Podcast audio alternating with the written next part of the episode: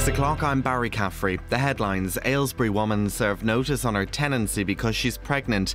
Bedford prison officers jailed for passing on sex offender details. And Luton and Dunstable Hospital to outsource its catering. BBC Three Counties Radio. A pregnant woman from Aylesbury fears she could be forced to sleep on friends' sofas and floors if she's made homeless next week. Bianca is due to give birth in eight weeks but has been served notice to leave the private rented house that she shares with eight other people and her boyfriend. The landlord doesn't allow children in the house, so they have to move out on Tuesday. Bianca has been waiting to be housed by Aylesbury Vale District Council but says the anxiety is taking its toll very stressful, like constantly back and forth, ringing them, ringing them again, them being on holiday, not getting back to me and everything. It's it is stressful. You feel urgency because obviously you're so close. You want to get things ready. We've got obviously where we are now. None of the furniture is ours, so we need that time to get get a bed, get a sofa, get everything like that before the baby comes. Well, Aylesbury Vale District Council say they will make temporary accommodation available to her if required, and they are exploring alternative housing options.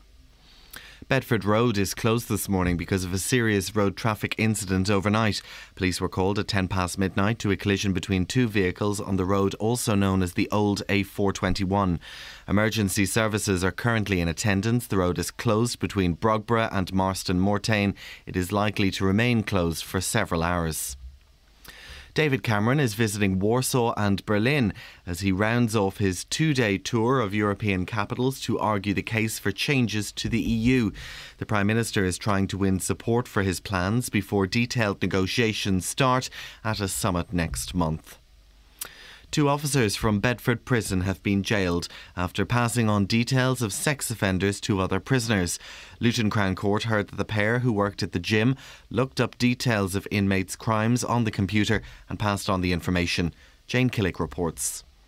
Daniel Gorick from Flitwick, who's 36, and James Stride from Northamptonshire, who's 30, both pleaded guilty to misconduct in a public office and were jailed for 20 months.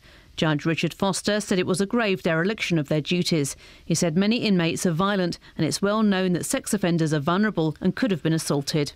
The Healthcare Workers Union claims Luton and Dunstable Hospital are taking a huge step backwards by outsourcing its catering services. It means meals they were prepared by chefs on site will now be provided by a private company and heated up. Unison say it will lead to a reduction in quality. These patients at the hospital are pleased with the current standard of food. Very good. You couldn't fault it. Plenty of it as well. Quite nice, and it uh, it stayed warm. It wasn't like mank, but it was it was good. Believe it or not, she ate every single mouthful. Yeah. She leaves some at mine at home. Probably wouldn't be very happy. Wouldn't be as good. I wouldn't have thought if it's had to be brought in and reheated. I've been here many years, done many operations, and never had bad treatment. I wouldn't have a bad word to say about Luton Dunstable. And the weather forecast this morning will start off dry, but there'll be showers of rain later. The rain will turn heavy at times and will be accompanied by a strong and gusty winds. Highs of 15 Celsius, 59 in Fahrenheit. Get the latest news online at bbc.co.uk slash three counties. Morning, Friday, Friday, Friday. And do you know what I fancy eating? Chip shop chips with a pickled egg. We've been arguing about pickled eggs. I'm the only one here that likes a good pickled egg. Oh, I love pickled egg. Can't have too many, it makes you very gaseous. I don't know if it's the pickle or the egg. Either way, oish. Dealey surprises me. He don't like a pickled egg. He liked the mushy peas. He don't like a pickled egg. We're going to be hearing a lot from Dealey this morning, possibly too much. He has found a ghostly evidence I'd love to believe in ghosts, but um, I believe in science. To quote They Might Be Giants, science is real. Oh, and there's loads of other bits and pieces, and all the music today is coming from records. Across beds, Herts, and bucks. This is BBC Three Counties. Kelly! Good to have you back. Thank you. Good L- to be back. Later on, yes. Can we play your Adele competition? Yes. Is that okay? Mm-hmm. Thank you, mate. Look forward to it. Yeah? Thanks, mate. Cheers. The reason why, oh, I can say I have to let you go, baby, and right away.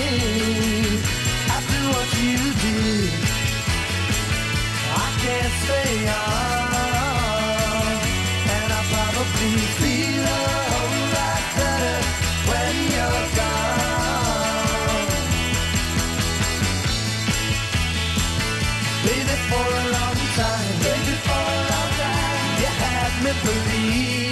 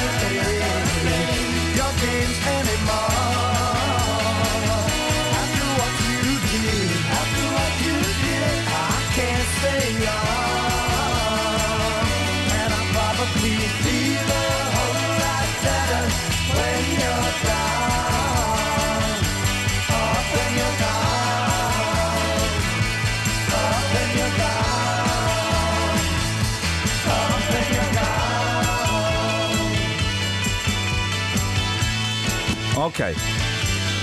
So, I've just tweeted the picture of. of just I hadn't seen it in um, that much detail.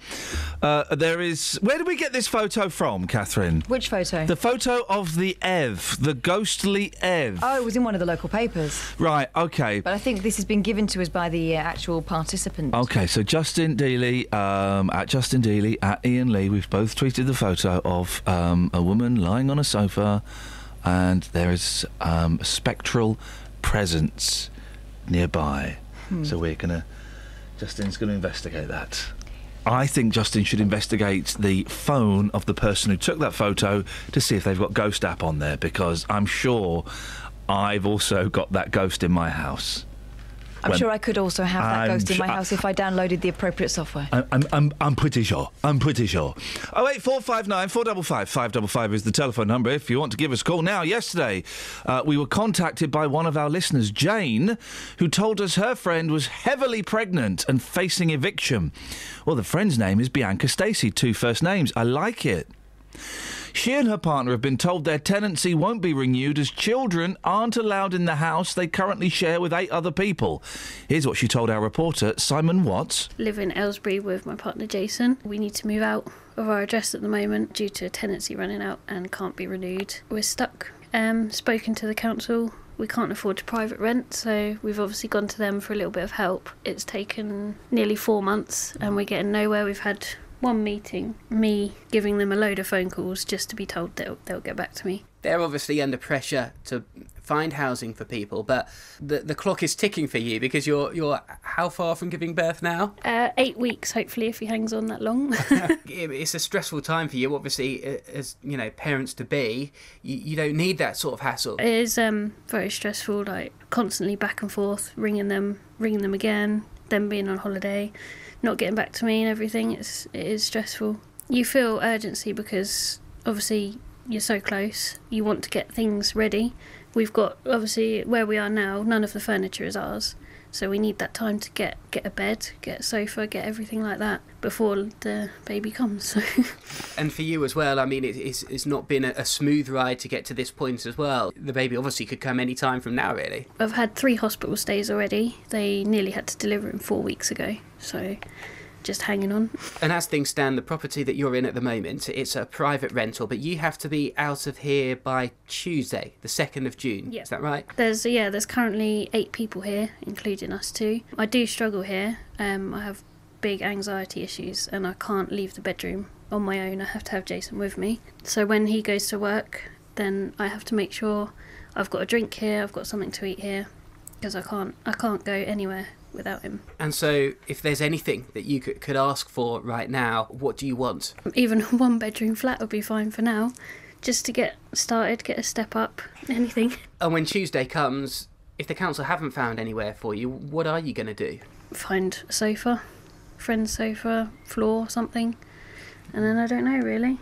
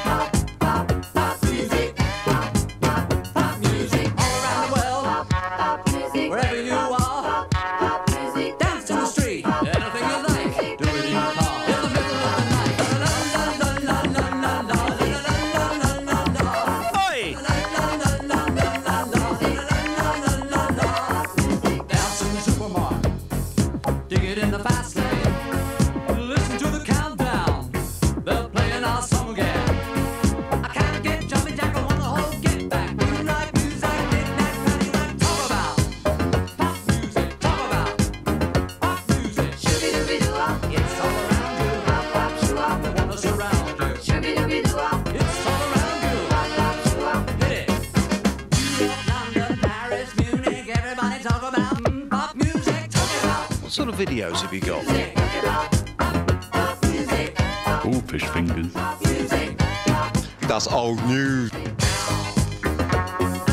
It's a great hole. I think it's just gone politically correct.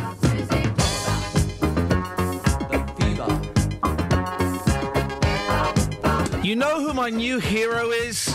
You know the guy that I look up to? It's a guy, Kelly Bet, so it's not you. Well, you wouldn't look up to her anyway. Who I couldn't. I couldn't look up to her unless I'd fallen down a well. And I was standing on a chair. Yes! That's it! That's it, yes! The guy I look up to more than any guy in the world, he's got beautiful women. Ron Jeremy. He's got loads of money. Stringy. And he's got balls the size of. Um, I'm thinking of a big thing. I've just said said that. I'm not sort of aware that's going. He's got balls the size of Luton. Oh. Ladies and gentlemen, I give you the one, the only Mr. Sepp Blatter. He's a legend, isn't he? He doesn't give a stuff. He's a chancer. He's a, he's had it. The chance is paying a chance in a million. Let this morning, guys, down the rabbit hole. Welcome. Only till seven o'clock. Then we come out and we do a proper show for the boring people. You guys are the real. You guys are the real people that we do this for. Every, the last two hours uh, is con- contractual. This is what it's all about. Hang on, some of the boring people listen again. This morning, uh, and we can get Dealey out on this. I want to celebrate the first hour of the show. I want to celebrate the magic. Hats off to. Let's all salute Sepp Blatter. Even his name is just like random letters. It's like someone got some Scrabble tiles, tossed them in the air, and went Sepp Blatter. That's what we'll call the baby. He's a legend, isn't he? Have you seen the hottie? He's with he's with a hottie. All of his white. I mean, he's look at look at that. Look at that. That's his girlfriend. She's got red fishnets on. She's got red fishies on. That's his girlfriend. That's the coolest thing ever. Every man's dream is a brassy, chunky woman with red fishies on, and she's got 'em, and he's got 'em. This morning, guys, we are celebrating, and I want Dealey out on this because this is going to be the easiest Fox this guy's ever done. Today, we are celebrating the legend, the player, Mr. Sepp Blatter. Travel news for beds, cards, and bugs. BBC Three Counties Radio. In Brogborough on Bedford Road, that's the old A421, that's been closed in both directions between Highfield Crescent at Brogborough and Beancroft Road at Marston Moretaine because of a lorry fire. In Milton Keynes, it's still looking quiet on the speed sensors, but Standing Way at the Kingston roundabout has roadwork, so expect delays there. And in High Wycombe on Easton Street, there's resurfacing work going on at the High Street, so expect delays there as well when it starts to get busier. No problems reported so far on the motorways. The M25 looks like it's moving fine. And on the trains, no reports of any problems, but on the underground, the Victoria line has severe delays because of a problem earlier on at Brixton. Yeah, I know you can. Samantha, Sorry, Samantha. Ca- Catherine spoke to me. I've got my microphone's open. I know it's open. I can hear. I can hear you typing. Yeah, I know you can. That's what she can said. too. I know you can. I was. I'm typing. I'm sending a tweet to Sepp Blatter asking him to come on the show this morning. Sammy, Sammy, what would you like to? We're, what we're going to do is we're going to record all of the tributes to Sepp Blatter. He's having a tough time, um, Oh. and we're going to send them to him. So, what would you like Yeah. to say to Sepp Blatter? Do you like custard? Custard. I mean, really? What the? Oh, I lo- it's. I think that the, just the thought. Who doesn't? the Who custard- doesn't like custard? Exactly. I tell you what custard I Maybe like. Sepp Blatter doesn't like custard. I tell you what custard I don't like. Uh, no, hang on. Let me let me rephrase that. I tell you what custard I really like. I don't think you can get it anymore. I think they banned it. They banned Ice Magic, didn't they? Which No, was I don't know yeah, what they did. They banned Ice Magic, which was the chocolate you squirted on your ice cream and it'll go hard. No, I bought it. Is it called Ice Magic? now. Yeah. They call it Monster Monster Crackling Chocolate. Right. Well, I'm sure. Ice it's called Magic, they, they they banned because it was carcinogenic. What? Or they changed the ingredient. Well, maybe they changed the ingredient. They changed the ingredient. Anyway, that's not what I'm talking. That's not what we're here to talk about today, Samantha. Yeah, the custard that I think they. custard. Sorry. That's not custard. No, I know it's not custard. I'm getting to the custard bit. Oh, you're so frustrating. the bit, the, the custard that I think they've banned, and you'll be able to tell me if I'm right or wrong on this, dear listener, because it's carcinogenic. Chocolate custard. what? Didn't they ban chocolate custard because it killed babies No. or something? You telling me my mum was lying to me then when we stopped Um. getting chocolate custard? Sammy? I've never had chocolate custard. Oh, it's a dirty, dirty pleasure. Chocolate. I was told they banned chocolate custard because it killed people. Did she also tell you that the uh, ice cream man only plays a tune when he's run out? Oh, Mum! Flippin' heck. Now we're late for the news for her as well. 618. Uh, these are your news headlines on Friday. A pregnant woman from Aylesbury fears she could be forced to sleep on friends' sofas and floors if she's made homeless next week. And David Cameron is visiting Poland. I only want to help you, Poland, and Germany as part of his tour of Europe to argue the case for changes to the EU. Detailed negotiations are due to begin next month. He's on a jolly. BBC Three Counties Radio.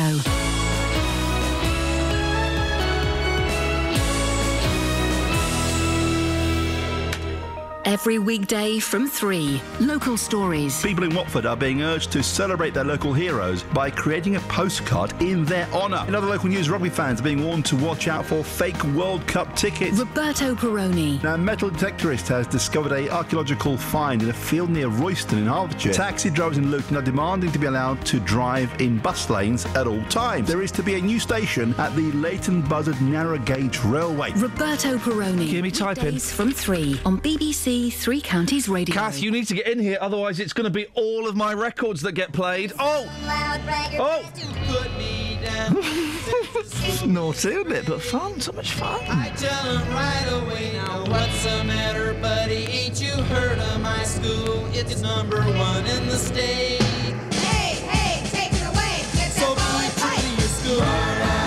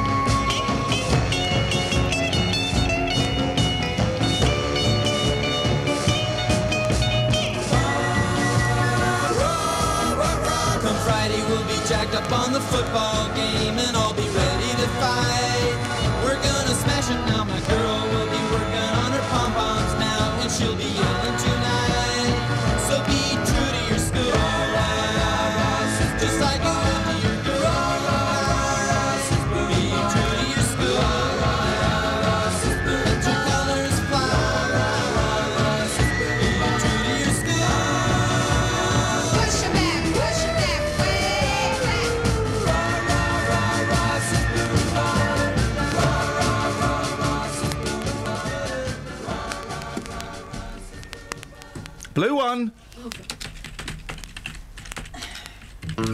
Oh no! Shh, shh, shh, shh. I'm see- seeing the Beach Boys on Sunday. Uh, just I know you are, boss. Incredible. Got the meet and greet package, 150 quid extra. Yeah. Can't do the meet and greet, mate. I'm working. what the? Whoa, whoa, whoa, whoa, whoa! Brother, what's that laugh for? You know why I'm laughing? Because you got something tucked up your sleeve, so that meet and greet doesn't matter anymore. uh, yeah, I'm hoping that that might be happening Sunday. I don't, I don't know if it's definitely on, but we'll see. But the meet and greet, you get to go to a sound check, Yeah. and you get to be part of a Q and A, and you get assigned a laminated backstage pass. See, a lot of people say you're an absolute idiot for paying 150 pounds. If you, no, hang on, but if you're a big fan and that means a lot to you, yep. Yep. who is anybody to say, well, that's a waste of money? I think it's, I think it's good. I think that's good money. Yeah. I think it's good money. I love the Beach Boys. Let's be, you know, they're not going to be around forever. Let's be honest. Mm-hmm. Sorry, I'm just tweeting Sepp Blatter.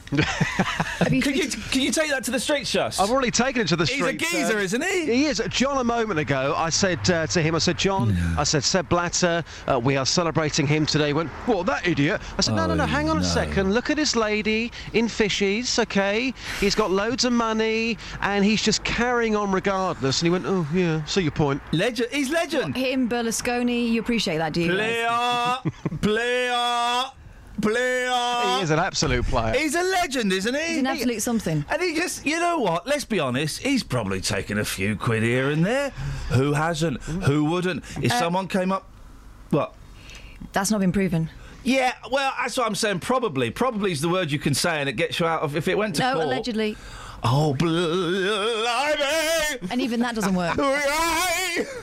Anyway, uh, let's celebrate in this hour. 08459 455 555. Uh, we're going to big up the big man. Seb. In fact, you know what? I might go home after the show today, impregnate my wife. We'll probably have another boy because I think I've got a lot of male testosterone in me, and call it Sep. You, do you know what? You, you are an absolute legend as well. Fair play to you. Really impressive stuff. Thank you, mate. Thank you so much. Hospital food. Catherine? I think I might be growing. Um, Weary of this rubbish. Me too. So are the listeners, judging by the figures. Hospital food, Catherine, I don't know if you know, it's often ridiculed. I've only tasted it. Well, I barely tasted it. They didn't give me a fork. But the meals, did they not? I had a broken arm. They gave me a plate of bacon. You can pick that up though. I couldn't cut it. You don't need to cut it. You cut it with your teeth. Well, it's meat, isn't it? I shouldn't have to eat with my fingers. I'm not That's- Henry VIII. Although the beard and the gout would say otherwise. but the meal served up at the Luton. This is a serious story. It shush. is, yeah, come on, This was a serious matter. The meal served up at the. What are you in hospital for? I broke my arm. They had Uh, to um, operate on it. No, did it operate on broken arms? They do if you've fallen off a person. I fell down the stairs. I was let out the same day. Why were you riding a person? I wasn't riding them. I was standing on her. Flair. Gymnast. It's a funny name. That was my nickname at school. But the meals served up at the Luton and Dunstable Hospital have been rated amongst the best in the country, which is why Unison members. Uh, have concerns about plans to outsource its food services so there'd be no on site chefs anymore. Bothered? More. Justin, you've been getting the word on the wards from public land outside the hospital precinct. He knows the rules. we don't. yeah, yeah. What people have been saying to you, Just? Well, normally when you go outside a hospital and, and you ask about hospital food, everyone says, "Oh, it's disgusting. I've had food smuggled in for me. I can't bear it anymore." Not the L and D. Um, everybody there absolutely loves the hospital food. Take a listen. Uh, Sylvia, you're back here for an appointment today, but you stayed here at Christmas time. I did. Yes. What, what was the food like at Christmas time here at the hospital? Very good. Very good. You couldn't fault it. Plenty of it as well. Make me feel hungry. What sort of things were they serving up? I'll tell you what, their salads were very nice. I'm, I'm big on salads. But yes, they had a good variety of salads. Very good. I mean, here's the big question for me. If you went into a restaurant and that food was served up in front of you, would you be happy to pay for that food? Yes, yes. Yes, I would. Definitely. Chase, you were here this week. Uh, you stayed overnight on Tuesday. How old are you again, Chase? 11. 11 years old. Okay, so 11 year olds, when it comes to food, you're normally very, very picky. How did you find the food here? Quite nice, and it uh, it stayed warm. It wasn't like mank, but it was it was good. Okay, so, so what were you served? Can you remember? Um, was it? Yeah, chicken curry, and uh, there was ice cream, and then fruit. So, seriously, seriously, you genuinely enjoyed eating that meal, a hospital meal. Yeah, it was nice. And your mum's here as well. That's quite rare for an 11 year old kid to go into hospital and enjoy the food, isn't it? I totally agree with you. Yes, it is. But believe it or not, she ate every single mouthful. she leaves some at mine at home, but no, she actually ate all of it. Michael, what sort of food have they served you here? Uh, well, sausage and mash, um, fish and chips, roast beef. Roast beef? Roast chicken. Yeah. Well, what's your thoughts on on outsourcing? Um, probably wouldn't be very happy, wouldn't be as good, I wouldn't have thought, if it's had to be brought in, already cooked and reheated. Not a good idea, I wouldn't have thought. Because it's quite unusual. Most people here, nice after show, by the way. Uh, most people here, Duke. yeah, Duke is it? Uh, most people here haven't got a bad word to say. That's unusual when it comes to hospital food. You must agree with that, surely. Well, it's not just the hospital food. I find that I've been here many years now. I've been coming here for the last six years, and I've never had.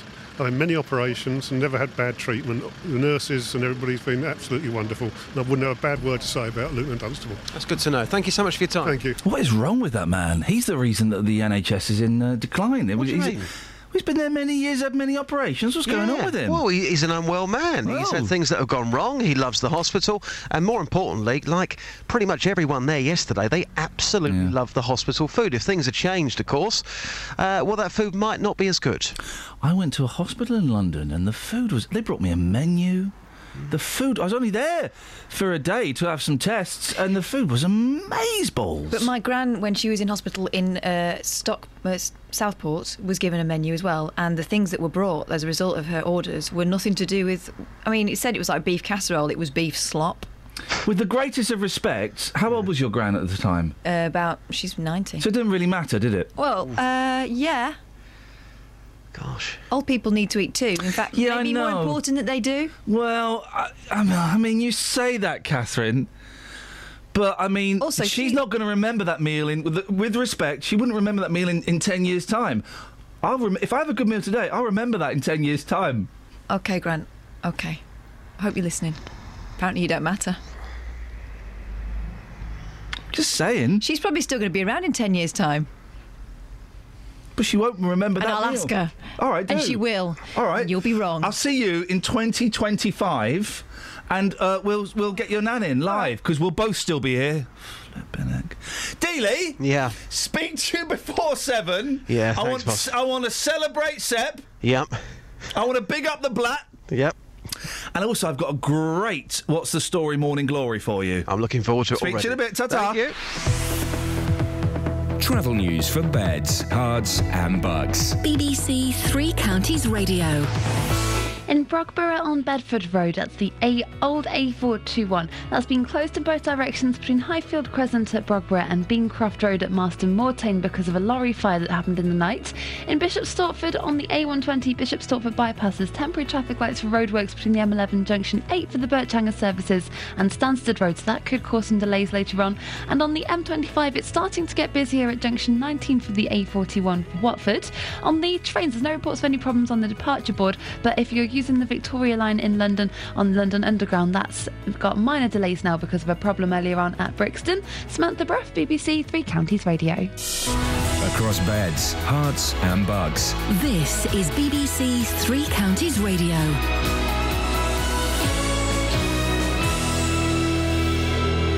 It's 6:30 with the headlines. I'm Barry Caffrey. A pregnant woman from Aylesbury fears she could be forced to sleep on friends' sofas and floors if she's made homeless next week. Bianca is due to give birth in 8 weeks but has been served notice to leave the private rented house she shares with 8 other people and her boyfriend. Bedford Road is closed this morning because of a lorry fire overnight. Police were called at 10 past midnight to a collision between two vehicles on the road known as the old A421. Emergency services are currently in attendance and the road will likely remain closed for several hours. David Cameron is visiting Poland and Germany as part of his tour of Europe to argue the case for changes to the EU. Detailed negotiations are due to begin next month. The Prime Minister's talks with the German Chancellor Angela Merkel are being seen as crucial if he is to achieve meaningful reforms. The Healthcare Workers Union claims Luton and Dunstable Hospital are taking a huge step backwards by outsourcing its catering services. It means meals that were prepared by chefs on site will now be provided by a private company and heated up. Unis- Unison say it will lead to a reduction in quality. And the weather, the morning will start off dry, but there'll be heavy rain later this morning. Highs today of 15 degrees Celsius, that's 59 in Fahrenheit. Three Counties Sports. BBC Three Counties Radio. Sepp Blatter will find out his fate today when FIFA vote for their next president. He's standing against Prince Ali bin Al Hussein of Jordan. Blatter has come under increasing pressure over the last 48 hours following the arrest of several senior FIFA officials on corruption charges. He maintains he is not responsible and has refused a request from UEFA chief Michel Platini to stand down. Our sports news correspondent Richard Conway has more. This vote has taken on a new significance following dawn raids by police, which saw seven FIFA officials arrested over bribery and corruption claims. FIFA is in the midst of the worst crisis in its long history, with even its president, Sepp Blatter, admitting these are unprecedented and difficult times for the governing body. His election rival is Prince Ali of Jordan, who is backed by European football associations. But Mr. Blatter will not leave FIFA without a fight and insists he cannot be held responsible for the alleged criminal actions of others. Cricket and a series win against New Zealand would be the perfect welcome for New England coach Trevor Bayliss. That's according to captain Alastair Cook. The second test begins today. England are one up in the two test series after a 124 run victory at Lords. Andy Murray is through to the third round of the French Open. He survived dropping a set to beat the Portuguese João Sousa 6-2, 4-6, 6-4, 6-1. But Heather Watson is out. She lost in straight sets to Sloane Stevens. Among the other second round winners are Novak Djokovic, Serena Williams and Rafael Nadal. In golf, former Open champion Padraig Harrington leads the Irish Open by a shot on four under par after his opening round. However, world number one Rory McIlroy has a share of last place after shooting a birdie free nine over par. BBC Three Counties Radio News and Sport. I'm back with a full bulletin at 7 o'clock.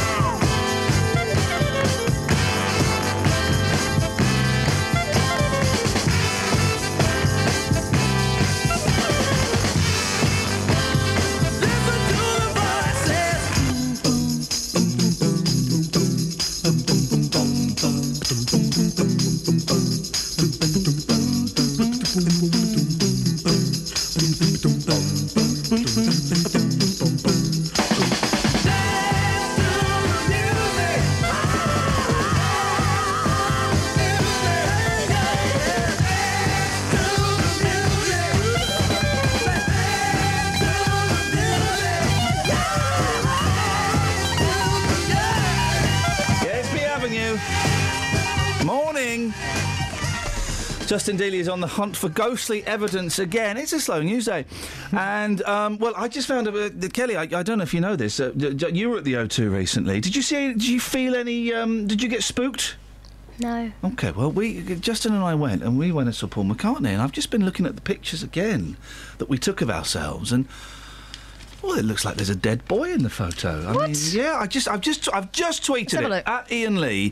It looks like there's not just a dead boy, an evil dead boy. Oh my god. Dealey, mate, you want to have a look on Twitter? Turns out we were goosed by a ghost and we didn't realise. We did not realise. This morning we're celebrating the magic of Sepp Blatter, the world's jammiest dodge pot. You're right. You seen it? Don't cry, mate. Don't cry. Often, um, laughter is laughter is fear. Yeah. Laughter is fear. So when we watch Mrs. Brown Boys, we're afraid.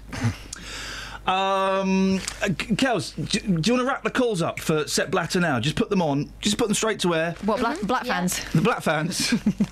black fans. Just rack them up. Let's let's just let's, just go through them. We'll, we'll do like three minutes of that, then we'll do the papers. oh wait, for where are they? Um, Oh, there's someone on fader one. hello. Oh, they they? must have gone. Okay. Try fader two. I've- Hello, fader two. Three. Okay, we'll, so, we'll sort this out. We'll sort this. Oh wait, four five nine four double five five double five. Big up the blat. If you Sepp Blatter, it don't matter. Apparently. What you got in the papes? Well, this caught my eye. Oh, I'm sorry about that. And their children are very lucky that they've not had a similar experience. Aye. The mother who still breastfeeds daughter, even though she's oh. five. Oh, that is. I mean, that is mess. Was that the one that what you saw in the local paper? You, you, Did you tweet something? That was a Oh, no, that was a different one, yeah. That was a seven-year-old. She said that it's very much like feeding a newborn. I don't think it is. No, it's not. They're sentient. Nature's way of telling you that you should get them off the boob is teeth. And also when they say, "Can I have some booby milk, please, Yeah. mummy?" Well, I saw a woman once uh, doing a documentary about this kind of stuff, and the kids were saying, "Can we go tandem?" Now, if a kid can articulate tandem, they're too old for uh, you know what. For Mira Dawson, though, breastfeeding her daughter Tara three times a day could not be more natural, even though Tara is five years old and at primary school. Gosh, did she put her boob through the railings at Oh, break time? The 36 year old stay at home mother is also nursing her two year old son, Ray Lee. Mrs. Dawson, a former biology researcher, claims that continuing to breastfeed Tara is boosting her intelligence. And she would carry on until her daughter was 10 if she could. She even shares a bed with her two children so that she can give them milk before they go to sleep at night and first thing in the morning, even though it means that husband Jim, 56, has to sleep in a separate bed. Uh oh, Figaro, we got magic. Oh no, that is messed up. That is messed up, isn't it? Mm-hmm. The problem is that experts will not say that it's uh, messed up. Experts back her approach, saying that there is no reason for her to stop passing There the is every reason for her to stop. Right, pump it off. If you want to give it to them, pump it off. Even though that's weird, it's still not quite as weird as letting them latch onto your booby. They are 5 Mm-hmm. and there'll be there'll be some mums going, "Oh, it's ma, you can't tell me what." Yeah, do you know what? Yeah, I can. I can tell you that's weird. That's weird and that is messed up. Do you know what I'm uncomfortable with? The idea that the husband is sleeping in a different room while the children are sleeping either side. Oh. Apparently, they never cry now. I don't think they don't get a chance. Something gets shoved in their mouth. but the thing is, she's replacing that relationship with her husband with the children. She's becoming, you know, something different. I think it's a very dangerous game to It's play. called covert abuse, guys. There's books on it. Hey, so um, there's uh, pictures of the amazing moment a woman meets the man who's been given her dead brother's. What is it? What is it? What is it? Face. Yeah. Could have been so much worse. And there's a picture of um, the woman, Rebekah Aversano, touching Mr. Norris. I don't know. His face. His face, right? He looks a lot like Louis Theroux. He's in a very weird pose. Now, the thing is, this is the question I was asking you earlier on. I hope this it's is not. no, no. I'm going to phrase it slightly. I'm going to take it out of the bedroom. Okay. Okay, I'm going to take this out of the bedroom, Kelly. Hmm. You right? Sorry, what? I'm editing Justin's audio. It's good to have you back, Thanks, Mum. Mum. Supposing she's hot, right? She is hot, and any man that met her would fall in love instantly. Mm. That's just a fact. Okay. Supposing, right, the face to one side for the moment, which I think he can do actually, keeps it in the box overnight. Supposing she falls in love. No. With Mr. Norris. Right, she, they're, they're, they're going, they, they go out and they're, they're having dinner. She's got to say, Mr. Norris, I've got to be honest with you. I don't know what his first name is. It's just, Mr. Norris, I'll be honest. Because his face was really badly disfigured, okay? That's why he's got a dead man's face. This is really awkward, Ardo, but I've fallen in love with you. No. Could she? No. If my sister's listening, Joe, could, right, imagine I died. could you fall in love with a man who's got my face? Like, I mean, you know, I'm, you know, mm, When he says fall in love. fall in bed. That's what I'm asking because it's what's on the. We're always told it's what's on the inside that counts. No, but well, if is this is the ultimate test. No, if it's your brother's face on the outside, I think that's. Uh, This is the ultimate test if that's true or not. Isn't it though? 08459 455 555. Could you fall in love with someone who had your dead brother's face? Call me now. You just you've just got to ask these questions. What else you got? You have apparently. Yeah. Oh, upstaging the bride. Oh, this is funny. Right. With this ring, I upstaged the bride's big day. It's on page Oh. 11 of the Mail. Oh. But I've seen it a few few places. It's hard to tell whether this woman is overwhelmed by emotion or horrified at the way her suitor has just upstaged the bride and groom at the wedding reception. I'm suggesting she don't care. The photo of the awkward moment took the internet by storm with 1.4 million views. But while the married couple seemed to maintain composure, online commentators poured scorn on the proposer's selfish timing. Uh, so we, we've got people talking on Twitter uh, used as evidence here. RG Dole wrote, "I think it's a little wrong. You try and steal the spotlight. Seriously, you had 364 days to pick from." Yeah, well, he's kneeling in front. They're obviously They're in having their the top table. Yeah, they're in front of the top table. They're having their their nosh up and uh, the food, and um, he proposes to her. That that is weird, isn't it? That's a weird time. I know if you're going, if you go to a wedding with someone that you're in love with, it can make you start thinking that way. But I, I think you you hold off, don't you? You let them have their day. Surely. I think you would have to. A friend of mine wore a white dress to my wedding. I still remember that. Why? I don't understand why that's Oh, such you a. just don't do that. But why? That's just That's silly. upstaging the bride. Well, no, it's not. It's well, you just don't. You've got all those colours to pick from. You just don't. It's tradition. No, but but because you just don't. No, I'm going to ask you. I'm going to ask you again, Mr. Cameron. But why? You just don't. Okay, Miss It's a look at me colour.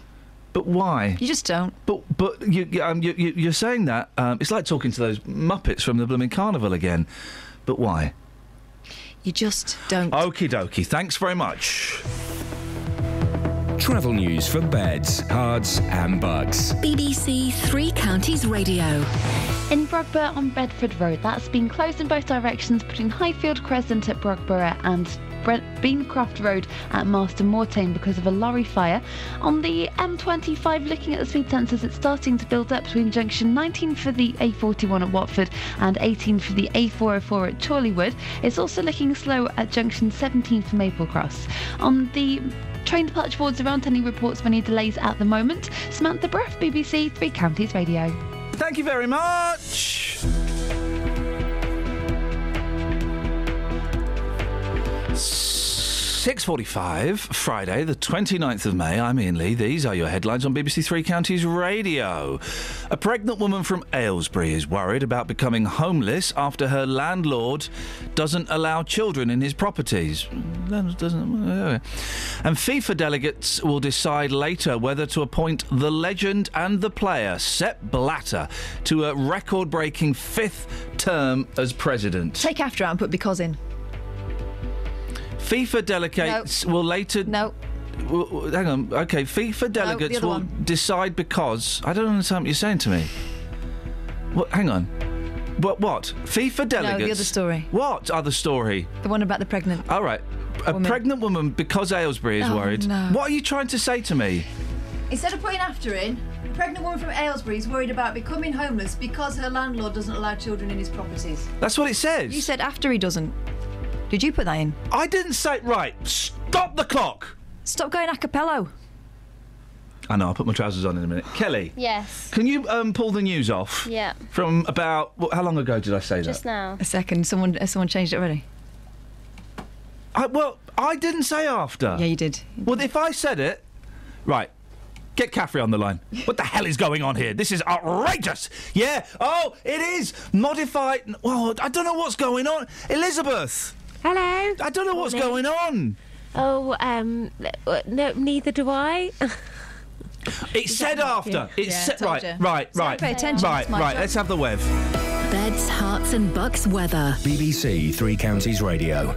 Uh, well, the weather's quite complicated as well for today, but it will be a dry early start. I say dry, it'll be mostly dry really, because um, we've got a few showers around um, just in front of the actual weather front, which is currently out to the west. So many places staying dry through the early morning rush hour, perhaps just a few showers. The heaviest of that rain is going to push in through the course of the late morning and the first part of the afternoon. So turning very wet and also very windy as well as that weather front clears into the afternoon. So expect some strong gusts of wind along with lots of heavy rain. Not very nice for a short while um, through the middle part of the day. But then through the late afternoon, things are going to dry out. It'll brighten up. Watch out for a few showers, which may follow on from the weather front. But uh, there's also some good spells of sunshine a bit later on through the day as well. Top temperatures up to 15 or 16 Celsius in the best of that sunshine. There will be a few showers around, so watch out for those. Now, for this evening and the overnight period, it's going to be dry and we'll see overnight lows of around 7 or 8 degrees. So a little bit chilly tonight. And then into tomorrow, the better looking day of the weekend. If you've got plans outdoors, make sure that they're,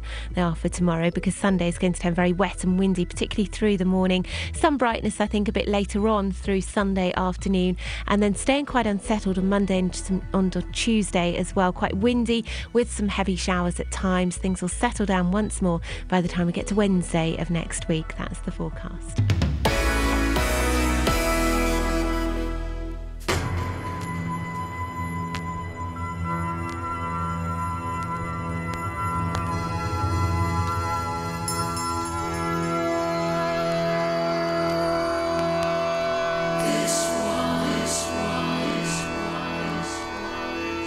Did I ever take you in my arms, in the eye, tell you that I do? Did I ever open up my heart and let you look inside?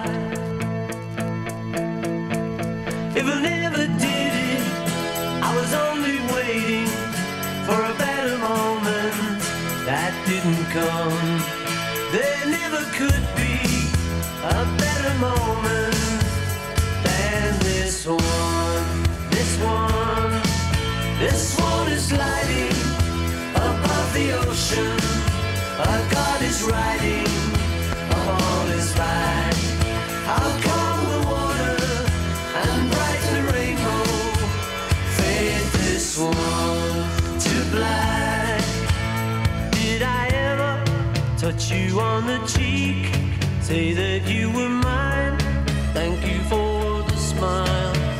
Did I ever knock upon your door? Try to get inside.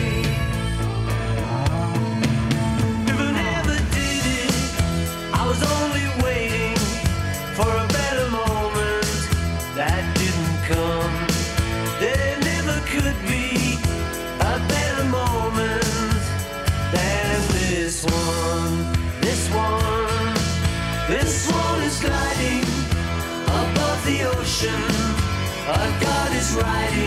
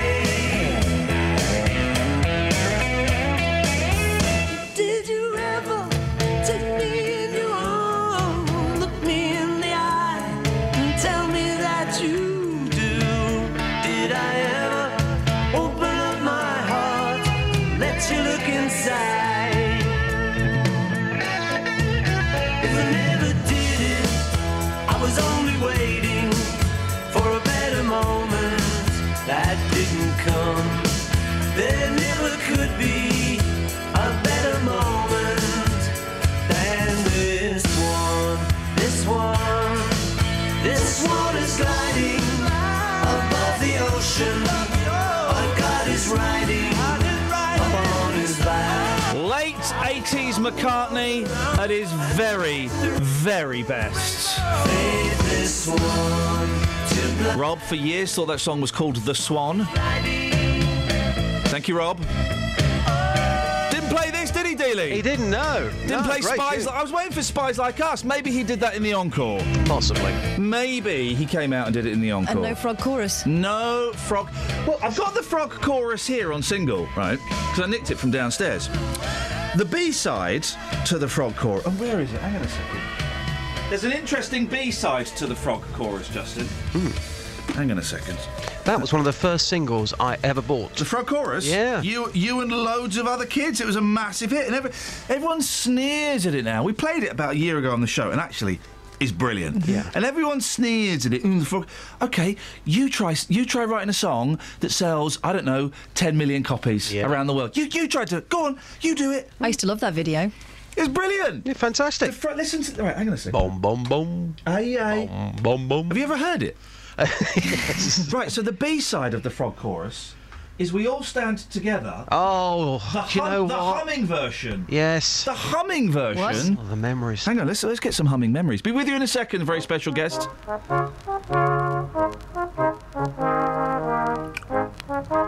This is already my fa- the favourite thing I've ever heard in my life. Oi! This is what the old days sounded like. Did up north. Yeah.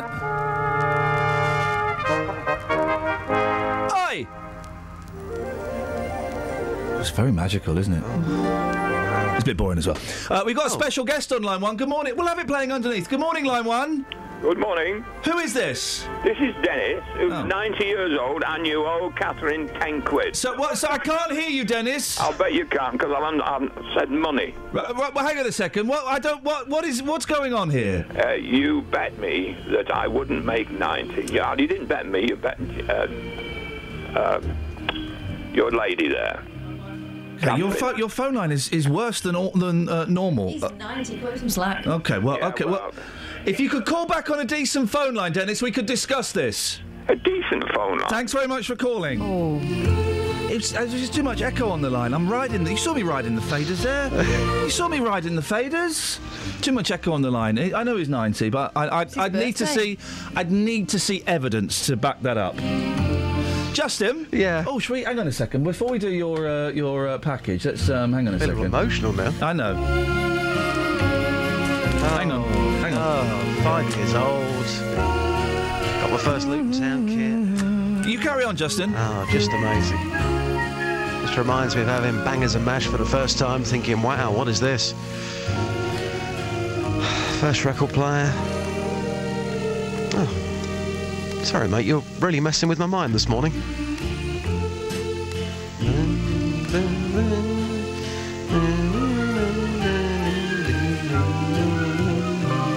You okay, Just? Yeah, Back in the room. fine. Back Just in the room. in there. We've got time for one of these. It's a good one. Clean and pure filth. Clean and pure filth. No, hang on a minute. I got that wrong. Hang on. Hang on. Clean, add, pure filth. Clean, add, pure filth. Justin. I'm going to go with um, for this one, and it could be scientific. I'm going to go with uh, a new range, a new range of underpants for men, which is coming out. Have you got that from Clean Add Pure Filth? Well, because they could be clean, and you're adding something, uh, but that something can be carried away in maybe a bag or something. Okay, you're, you're, you're miles off the mark. Kelly Betts, Clean Add Pure Filth. Adele, Clean ad, Pure Filth. It's good to have you back. Thanks. Um, so it's an advert for like a cleaning product, but it actually Yeah, don't try too hard. it actually just makes your clothes smell really bad. Catherine, Clean ad, Pure Filth. It's a good one, this. It's a good one. Is it something to do? And, and this is not the way, way I'd refer to the police, but some people do. Okay, okay, interesting. Yeah, I like your style. Um, is it uh, something to do with the, the filth, the fuzz? An OAP has left a series of cheeky adverts in newsagents' windows seeking a naked cleaner. Oh. The 69 year old No. wants a compassionate woman to clean his home for £20 an hour. When he talks about his home, does he mean Prostitutes, under 25s, and those with plastic surgery need not apply. Oh, he's picky. Say the ads in South Gloucestershire. The man who wants to be anonymous added, There's no touching or extras. It's about fantasy and hygiene. Anyone interested? Let's get up to Gloucester. Oh, Justin. Oh, wow, yes. That got that. It's all about players this morning, Yeah. isn't it? It really The is. Players Edition. It's the player special. John Player special today. Mm-hmm. That gentleman there, legend. Yep. Uh, Sepp Blatter, legend. Mm. Absolutely. He doesn't give a stuff. All the muck that's swirling. Any sane man would go. Do you know what? I'm the president of FIFA. We look awful. I'm going to step down, guys. He's doing the opposite. he's get. He's, he's having an election today. There's been a reason why he's been in charge for 16 years. Yes. He get- everyone's going, right, maybe you should step down, Seth. He's going, no, No. he had a big do last night. Yeah. He's going, I'm coming back for more, guys. that, you've got to respect that. He just carries on with a big smile on his face as if to say, hey guys, come on, what's, what- what's the issue here? Come on, I'm, the I'm the main man. Brilliant. You've taken this to the streets, haven't Yeah, you? do you know what? T- today we have been celebrating the magic of Mr. Blatter, and uh, I have to say that, that most people I spoke to this morning refused to talk Oh, about this. And I mate. said, what do you mean you're refusing? Oh, I hate the man. This was the only person who agreed to talk. Oh. Take a listen. Paul, today we are celebrating Sepp Blatter. We're bigging him up. What an absolute legend. Of what?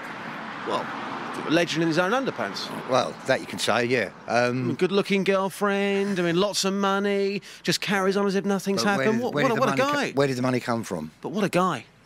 Well, I'm sorry, I've got uh, no time for him whatsoever. So you don't go home and think to yourself, one day I'd like to be like him? Uh, no, definitely Why? not. Why not? Why not? Come on, he's Well, got I it all. He's cheating. No, he's just cheating the football fans, isn't he?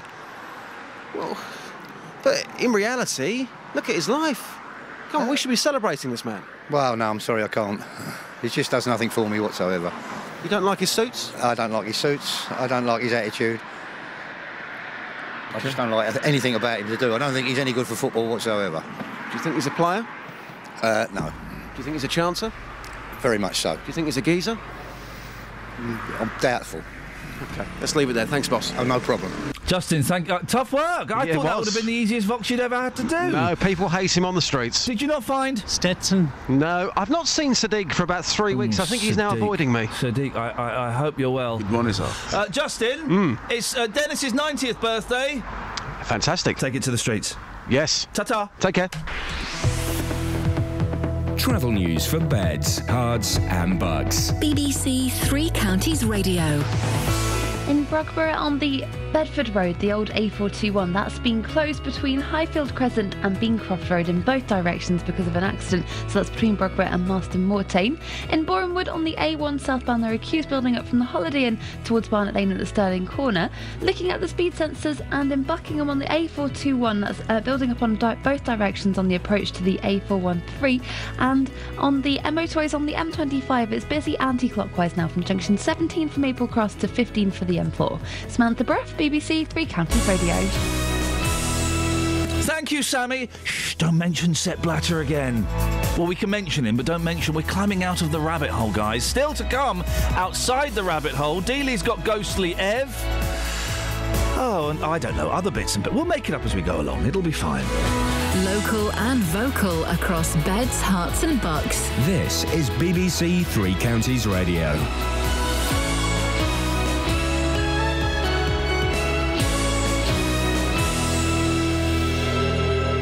It's seven o'clock. I'm Barry Caffrey. The headlines Aylesbury woman served notice on her tenancy because she's pregnant. Bedford prison officers jailed for passing on sex offender details to other inmates. And L&D Hospital to outsource its catering. BBC Three Counties Radio. A pregnant woman from Aylesbury fears she could be forced to sleep on friends' sofas and floors if she's made homeless next week. Bianca is due to give birth in eight weeks but has been served notice to leave the private rented house that she shares with her boyfriend and eight other people. The landlord doesn't allow children in the house, so they have to move out on Tuesday. Bianca has been waiting to be housed by Aylesbury Vale District Council but says the anxiety is taking its toll. very stressful like constantly back and forth ringing them ringing them again them being on holiday not getting back to me and everything it's it is stressful. You feel urgency because obviously you're so close you want to get things ready. We've got obviously where we are now none of the furniture is ours so we need that time to get get a bed get a sofa get everything like that before the baby comes. So Vale District Council say they will make temporary accommodation available to her if required, and they are exploring alternative housing options. David Cameron is visiting Warsaw and Berlin as he rounds off his two day tour of European capitals to argue the case for changes to the European Union. The Prime Minister is trying to win support for his plans before detailed negotiations start at a summit next month. Bedford Road is closed this morning because of a lorry fire overnight. Police were called at 10 past midnight to a collision between two vehicles on the road known as the old A421. Emergency services are currently in attendance and the road will likely remain closed for several hours. The government is publishing its plans to outlaw psychoactive drugs, substances designed to mimic the effects of banned drugs. Many so called legal highs are freely sold in ordinary shops and online. Past moves to ban the drugs have been frustrated by chemists who have changed what's in them to evade the law. The policing minister and MP for Hemel Hempstead, Mike Penning, says the ban here has been modelled on the approach adopted overseas. We've worked very closely with other countries to see how it's worked for them. So in the Republic of Ireland in 2010, they did the blanket ban. It is absolutely decimated, thank goodness, this, these sorts of products that young people were taking, the sale of them and, and, and the pr- pr- producing them. And so we can pick up the good things from their legislation and take it forward. Two officers from Bedford Prison have been jailed after passing on details of sex offenders to other prisoners. Luton Crown Court heard that the pair who worked at the gym looked up details of inmates' crimes on the computer and passed on the information. More from Jane Killick. Daniel Gorick from Flitwick, who's 36, and James Stride from Northamptonshire, who's 30, both pleaded guilty to misconduct in a public office and were jailed for 20 months. Judge Richard Foster said it was a grave dereliction of their duties. He said many inmates are violent and it's well known that sex offenders are vulnerable and could have been assaulted. The Healthcare Workers Union claims Luton and Dunstable Hospital are taking a huge step backwards by outsourcing its catering services. It means meals that were prepared by chefs on site will now be provided by a private company and heated up. Unison say it will lead to a reduction in quality. And the weather, the morning will start off dry, but there'll be showers of rain later. The rain will turn heavy at times and will be accompanied by strong and gusty winds. Highs of 15 degrees Celsius, 59 in Fahrenheit. BBC Three Counties Radio News. I'm back with headlines and a full sports bulletin at half seven. Morning, Iain Lee, BBC Three Counties Radio. Kelly and Catherine are here. Justin's out there. Um, I mean, he's literally out there, man. Ghosts, 90 year olds, houses, hospitals. It's all happening on the inside, baby. If you want to take part, you know the rules, don't you? You know the rules. Shall I remind you of the rules? We throw this stuff out there to talk about, but unlike um, pretty much every other show on the radio, you can call in about anything. You can call in about anything, anytime. That's how it works here. Odds are you'll probably get on. The phone number 08459 455 555. Across beds, Herts, and Bucks. This is BBC Do you want to uh, Radio. Do you want to hear me catch out my producer and good friend Catherine Boyle, Texas? I've got him. Hey, your face. well done, mate. We've had a nice text through from um, Tony. We've had a nice text. I will. I Yeah. do not believe it. No, we have from Tony. Morning, Tony. Talking about uh, bad spelling. He sent us a picture. I'm going to tweet it in a minute. Yeah. He said, spotted this sign in Addington Way, Luton, outside a Bupa care home. Oh, this is after the square, the Yeah. Bedford Square. Are those signs still up in Bedford Square? Uh, I think so. If you're in Houghton Regis, can you... Um, Could you have a little look? The, the Bedford Square flags where they've spelt square incorrectly. Um, if you remember, we asked uh, Kelly Betts how to spell square. She didn't have a clue. Kelly, spell square! S C U. What? Oh my god! So it's not as easy as it would seem. Uh, if those flags are still there, then do let us know. 08459 455 They should just take them down. They're... Y- They should. They're an embarrassment. They're an embarrassment. Take them down. Take, take half an hour to get them down. Anyway, sorry, Tony's texted in. Yeah, uh, no parking spelt P A R C K I N G. I mean, wow. Do you know what? This is the kind of thing years ago I'd gone, oh, who cares? Actually, I think it's important. I think it's important. You've got to spell these things properly. Look, Catherine's writing a pronunciation. Canal. That's how I would have said it. No, That's you, how I would have. you might have said canal. I know what you're like. Cannel. That's how I will say Vicky's name when she comes on. Well, I'm just trying to avoid what And could be that's- an embarrassing moment for you. Wouldn't be embarrassing for me. Well, it might. It will be embarrassing for you, but I, I can say a name. It's not a difficult name. Say it then. Canal. No. This who is this Vicky we're talking about? Let's bring her into the conversation. This morning we've been talking about a young couple from Aylesbury who've been told to find somewhere else to live because they're having a baby. No children are allowed in the house that Bianca Stacey and her partner currently share with eight other people. And the district council don't seem to be in any hurry to find an alternative. Well, we're joined by Bianca's friend, the now famous Vicky Cannell, uh, who's on the line. Morning, Vicky. Morning. Uh, this, we like to get people's names right here, and Catherine is right to, to give me a pronunciation because I'm always getting people's names wrong here. Um, you're Bianca's friend. How long uh, have Bianca and Jason uh, been uh, living in this place? Uh, since November last year. Okay, and they're sharing with eight other people. Yeah. How is that working? Uh, Is it? Um, it's, it's been such a long time since I've shared a house. H- how does that work? They've got their own room and what c- communal kitchen and things. Yeah, basically they have a bed sit and they share the kitchen, um, the lounge area, the bathroom, um, all the all the um, cleaning facilities as well. Okay, and how's it going for them? G- generally, up until now, up until the pregnancy, how's it going for them? Um, it, it's okay for them to live there. I would say it's not suitable for a, a child to be in that property anyway. There's some um, slightly undesirable people Okay. in there. All right. So, w- you- you- w- yeah, there, there, there are people there that, that perhaps, um, if you're grown up and you, you you know, you're okay, but you wouldn't want your kids growing up around them. Yeah, precisely. Okay. Okay. Um, the no kids rule. Who is, does that come from the landlord? Yes, it was. I think it was um, in the tenancy originally, but when um, Bianca moved in there, she didn't actually know she was pregnant. Ah, okay. So it wa- wasn't an issue. Yeah. when they moved in. Until then, she obviously discovered she was pregnant. Which is, which is, I'm assuming, is brilliant news in one respect.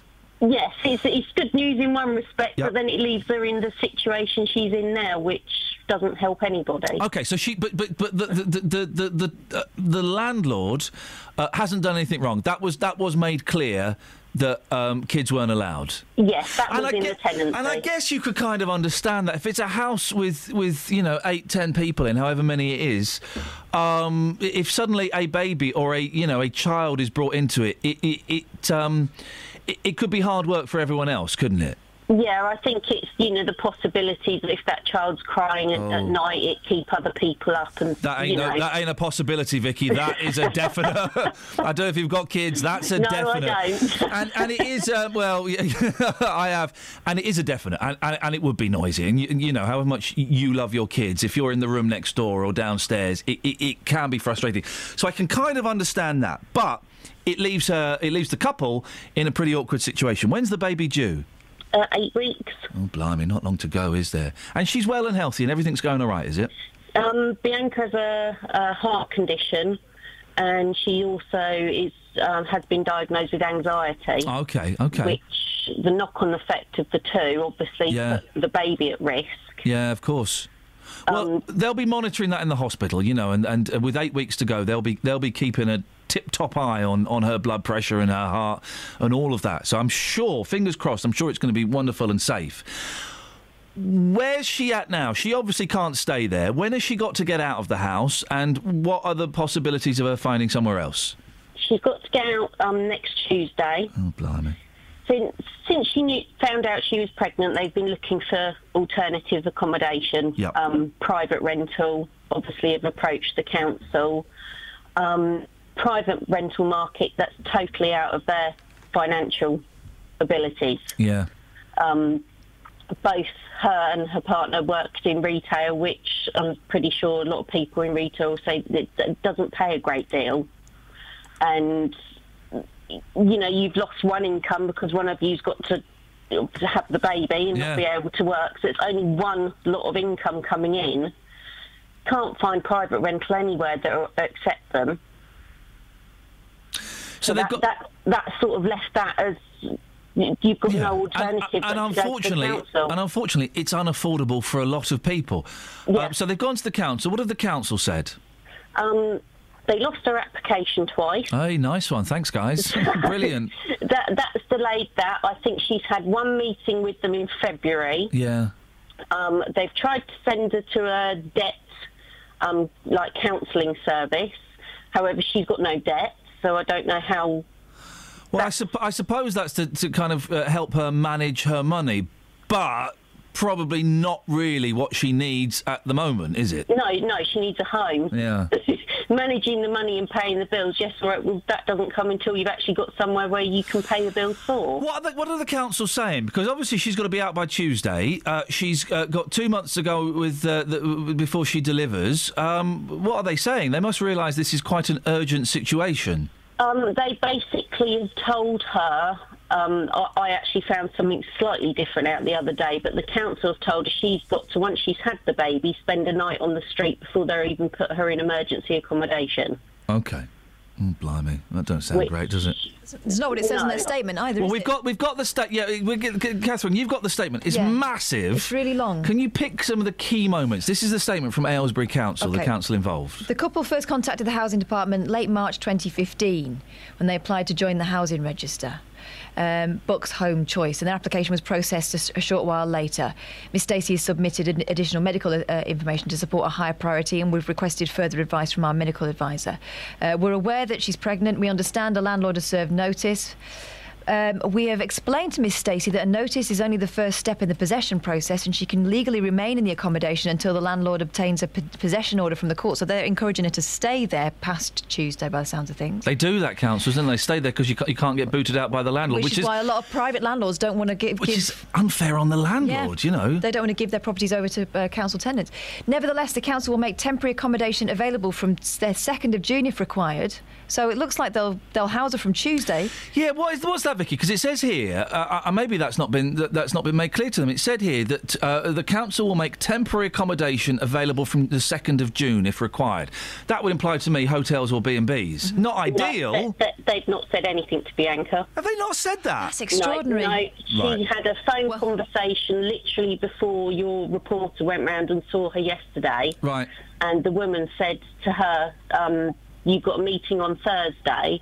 And Bianca obviously said, "Well, I'm being chucked out on Tuesday." And she said, "Well, you're just going to have to stay there." Right. Well, There this are is two- interesting because they've put this at the end of the statement. There are that two really key things out. here, Vicky, and what we'll do is we'll send you this statement, and we'll uh, we'll we'll send you who we got it from, if we have a name. It may have been a, a nameless bod. There are two key things right at the end of this statement that I think are interesting. It says, nevertheless, the council will make temporary accommodation available from the second of June if required. So that would be a B&B in a hotel. Not ideal, but better than sleeping on the streets Yeah. or sleeping on a mate's sofa. Um, she mentions the debt assessment booked him on the Thursday. We've also already agreed that we will provide an advanced rental payment if Miss Stacey and Mr. Bond are able to secure privately rented accommodation themselves. That's fine, but a lot of privately rented accommodation won't accept people that are on benefits. Yeah, that's the thing, isn't it? That's what makes it tricky. All right, listen, Vicky, I'm going to pass you back to Catherine. Yeah. Um, Okay. Because if they've not been told about the temporary accommodation from the 2nd of June, um, which, which is the date they get booted out, well, then they should be. Yeah. And No, uh, we need to hold the council to that. The other point that they uh, neglected to actually make to you is the fact that if she stays in that accommodation and she gets um, taken to court by the landlord, Yeah. obviously the landlord will be within in his rights and actually will be taken as you know she should have been evicted. Yeah. That Bianca will then have to pay all the court fees. It's so weird and she will get a CCJ. I've heard well. this so many times that the council are saying to people that are getting booted out of their properties, stay there. Stay there, and that's partly because the council don't have enough places to house people, and, and you know, it's, it. Vicky, listen, I'm going to pass you back to Catherine. There was I one really, more there was one more thing I wanted to raise. Oh, yeah. Vicky. Um, I spoke to Jane yesterday, another friend. She's the one that brought it, this to us, and she Yeah. suggested that um, that uh, Bianca had been told that if she's still homeless by the time she has the baby, she should stay in hospital. Is that what the council said to her? Yes, she. Um, um, I, I actually phoned up social services because nobody has been giving her any right information. Okay. Basically, Let's try and unpick this then. I'll, right, okay, I'm going to listen. I'm going to, but Vicky, I really appreciate your time. Thank you very much indeed. She's lucky to have a good friend like you. Um, and uh, we'll, uh, we'll, we'll, we'll, isn't it confusing? Hey, do you remember when everyone laughed Ed Miliband saying that he wanted to impose rent caps? He was going to impose rent caps on uh, on properties, and everyone went, "Oh, you horrible lefty socialist!" Really? Travel news for beds, cards, and bugs. BBC Three Counties Radio. On the M1, it's blocked northbound between junction 13 for Bedford and 14 for Milton Keynes because of a two lorry accident. In Brogborough on Bedford Road, that's the old A421, that's been closed between Highfield Crescent at Brogborough and Beancroft Road at Marston Moretaine because of a lorry fire. And in Aylesbury on Buckingham Road, the traffic lights aren't working at Weedon Road, so that could cause some delays as it starts to get busier. In Borehamwood on the A1, that's looking slow southbound from the Holiday Inn towards the Stirling Corner. Samantha Breath, BBC Three Counties Radio. Thank you, Samantha. 7.17, Friday, the 29th of May. I'm Iain Lee. These are your headlines on BBC Three Counties Radio. A pregnant woman from Aylesbury fears she could be forced to sleep on friends' sofas and floors if she's made homeless next week. And the government is publishing its plans to outlaw psychoactive drugs, substances designed to mimic the effects of banned drugs. Drugs. Drugs. BBC Three Counties Radio.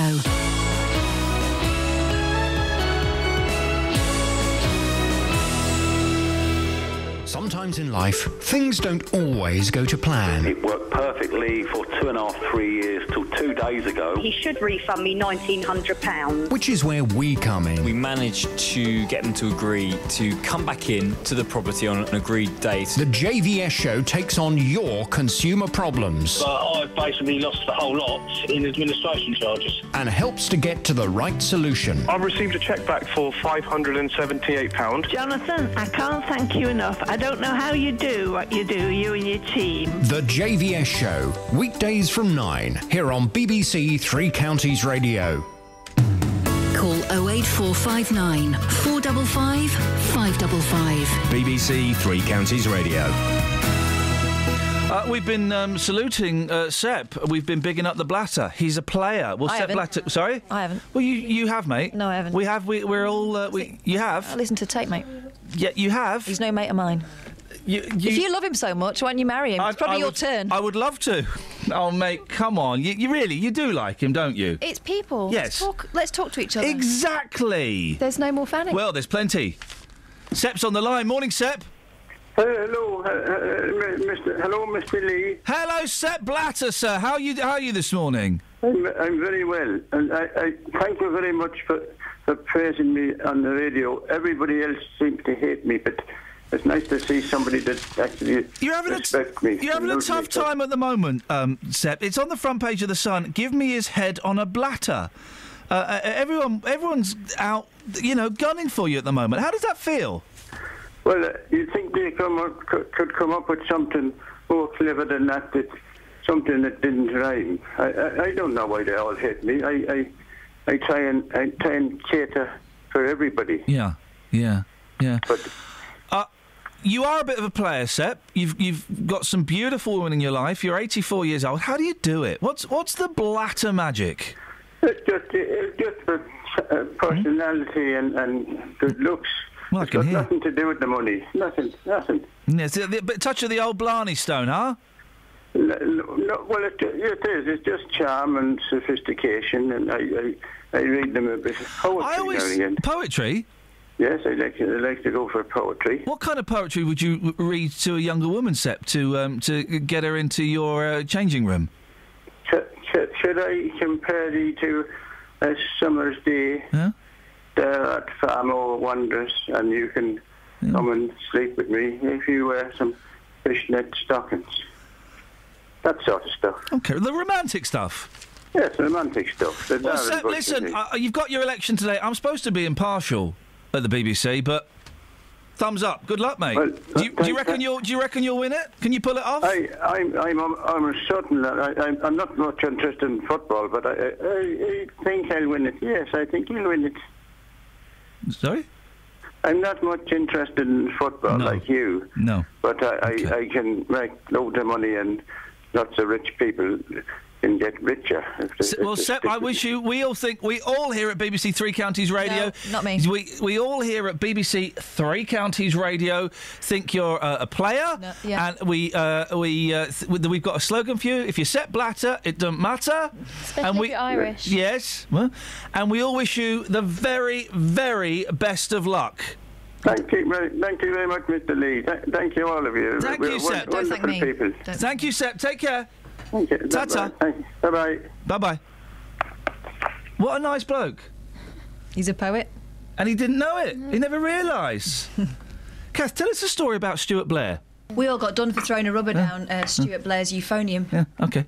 And you want to judge Sepp Blatter, and that's the kind of that's kind of abuse you got Absolutely, up I'm to. best place to do that. Unbelievable.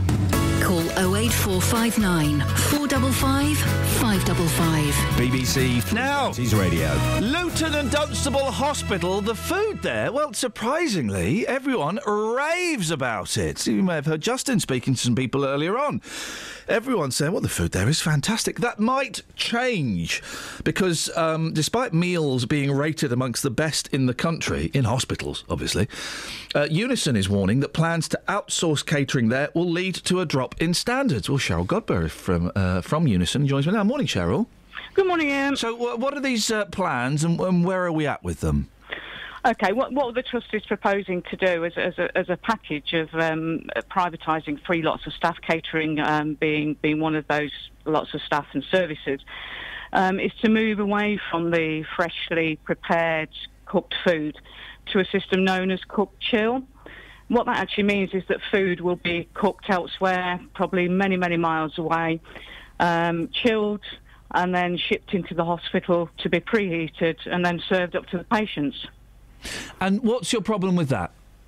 Well, we believe it's extremely short-sighted. They've already got an excellent catering service, um, and we believe to move away from freshly prepared food could be detrimental to patients' health and recovery. it's also a very inflexible way of providing food, as the kitchens and staff, um, if this goes ahead, will have little say over future menu choices. I suppose I would imagine, Cheryl, that this is all down to uh, to money, isn't it? And that this new way is going to be significantly cheaper. Do we have any figures on, on, on how much money they'll save? Um, well, we did some, some cost analysis on the um, the business case that we were presented with last year, um, and our view is, is that it's more costly to provide what they want to provide in the future than what they currently provide. Um, I mean, let's, let's just think. Why would they do? Why would they do something that's more expensive? That's a very, very good question, and uh, it is a question that we are we are asking of the trust. Well, how much how much more is it going to cost to bring in this food than have it cooked on site? I don't have the figures in front of me, but if you think about It's odd because um, you knew you were going to talk about it, and you knew that question would probably come up. Um, the analysis that we've done um, in terms, because you've got to remember, this isn't just about catering; it's about two other services that they want to outsource as well. How much more is the catering going to cost uh, to, to, to bring in the food rather than cook it on site? Because I, don't I, can't. I don't believe it We've will not cost been more. Provided with those figures. Oh, you sorry, you just said you had Cheryl. figures. We've done analysis on the figures that we had last year. They've now changed um, the, Right. the proposals. So slightly misleading to say. group of staff. Right. Slightly misleading to say it's going to be more expensive, isn't it? It's, it's going to be cheaper, isn't it? No, I don't believe it is going to be cheaper. And um, the campaign for Better for Hospital Food, um, who have done extensive research on this kind of stuff within other hospitals, um, absolutely categorically say it's more expensive to go down the cook chill process than to provide fresh, fresh, fresh food on site. It's more expensive to mass produce food and have it shipped in than it is to cook it fresh on site. That's what the research I don't. I, I don't. I don't believe that. Why would they? I don't understand why they would do that. Well, neither do we, and and that's why we're we're asking the questions. That's why we, along with other trade union, Have you asked the question how much more it's going? the trust. Have you asked the question how Um, much more it's going to cost? It's one of the questions that we want to ask of the trust. At the moment, we do not have a proper, freshly prepared business case that involves another group of staff other than just catering. Because I agree with you that, of course, there are health benefits for eating fresh food, and, and you know you, that's been been proven. But I, don't, uh, Cheryl, with the greatest respect, I don't believe it, it's going to. And, and uh, I think your first, maybe you didn't understand the question. But the first answer was slightly misleading. I don't believe it's going to cost more to bring in chilled food. It's it's it's kind of, I thought, pretty well established that doing that was cheaper.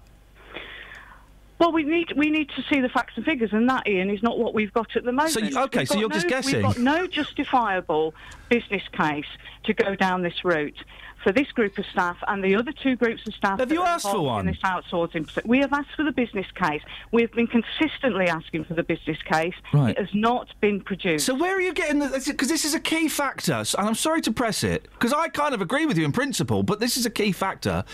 Where have you where have you got the, the, the idea that it's going to cost more money to mass produce food and then bring it in than it is with this, the cooking fresh food on site? At the moment, the trust does cook the food fresh on site. If they move to, to, to cook chill, again, we don't have the figures to. So you you saying it's more expensive? Is just you guessing? We believe that it is more expensive and detrimental to the health and well-being of patients. Where's your evidence for the expense? Go, should should this go down this route? That is the question that we're asking. But, no, but hey, Cheryl, you, Cheryl, with the greatest, and I'm kind of on your side, although you won't come away I thinking this. Oh my I, I, I am. I do think that fresh food cooked in a hospital is brilliant. It's been proven to have health effects, but you can't say, Cheryl, it's more expensive, and then as the questioning goes on. You haven't got a clue if it's more expensive or not. You're just saying that's what we think. Well, you don't know. So to say that's misleading, it's going to be cheaper, isn't it?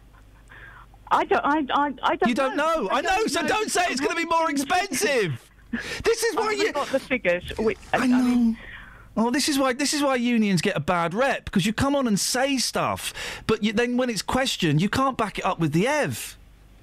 Well, that's why we're asking the trust for the business case. Until we've got the business case, there is no justification for them going down this route. Okay. Uh, is any uh, do, uh, will people lose their jobs?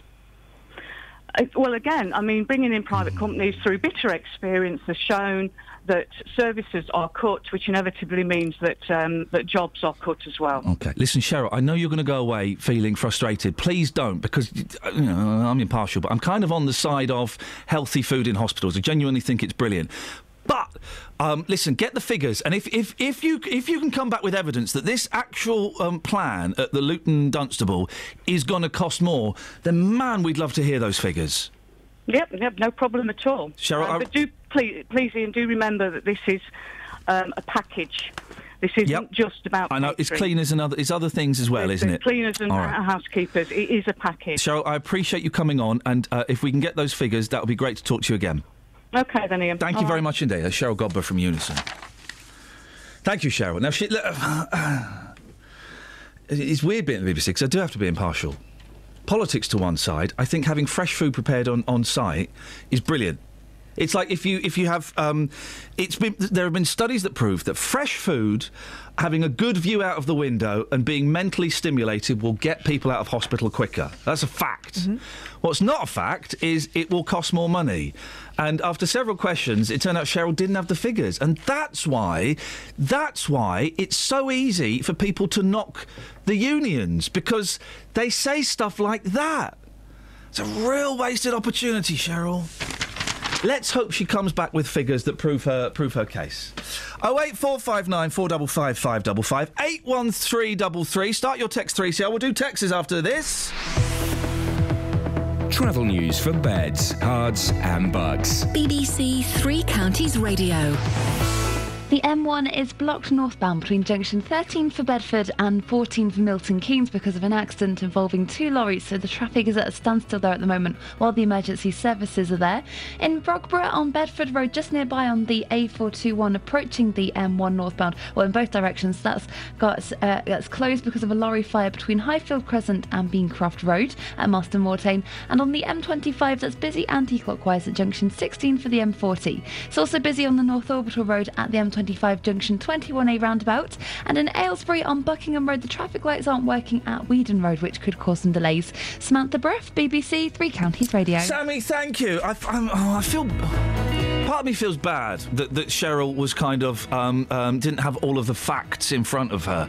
Listen, I, I can't stress this enough. Fresh food prepared in a hospital, and we've heard people raving about it. Fantastic, but if your argument is it's going to cost more to do it another way, but then actually you don't have the stats and actually you're not totally sure, and actually, well, this is what we think, well, you can't put that forward as an argument. 08459 455 555. It's Barry with the news. Across beds, Herts, and Bucks. This is BBC Three Counties Radio.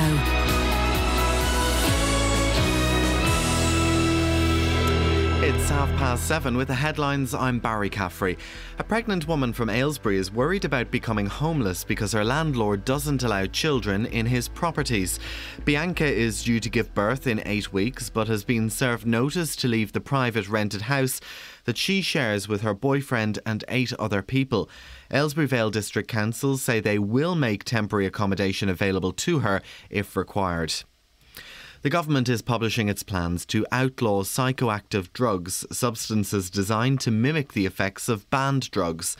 Many so called legal highs are freely sold in ordinary shops and online.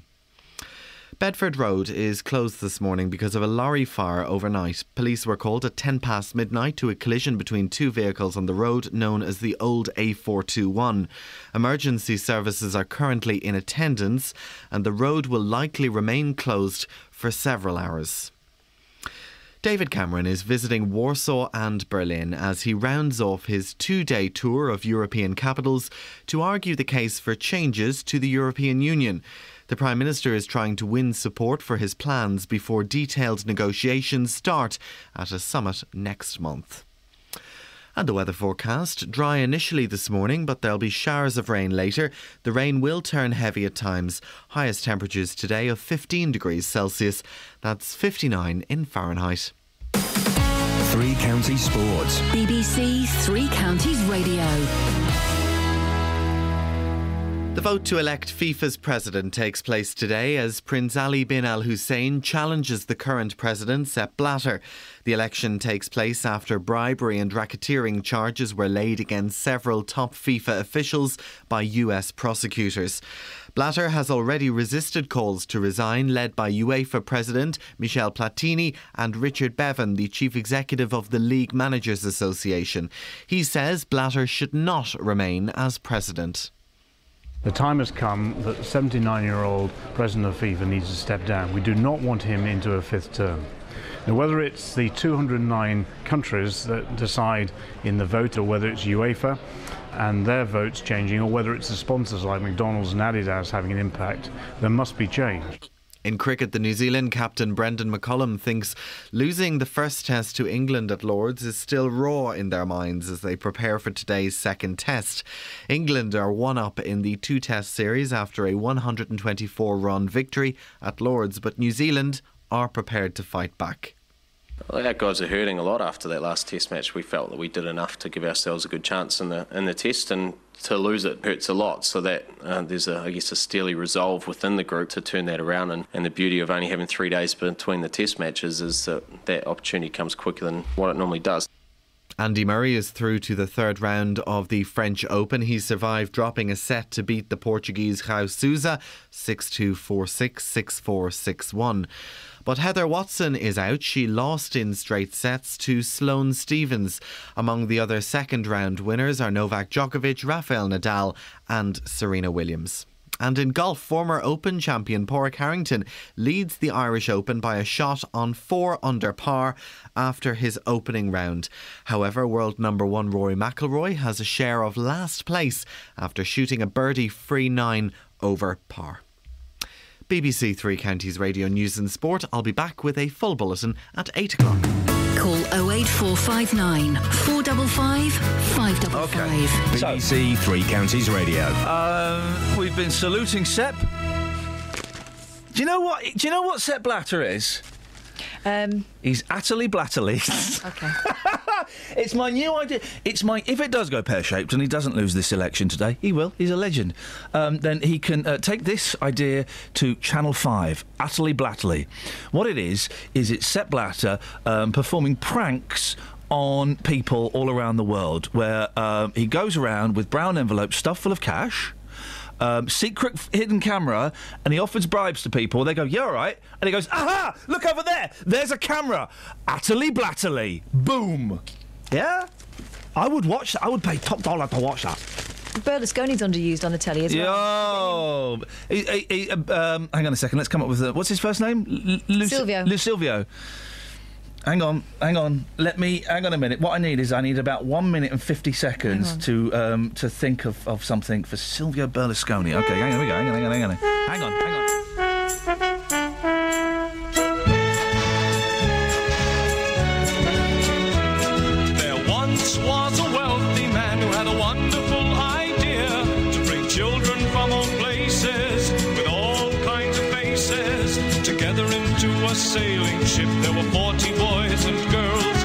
Sail their ship around the globe, so they called it the United World. The ship was just three weeks from shore when a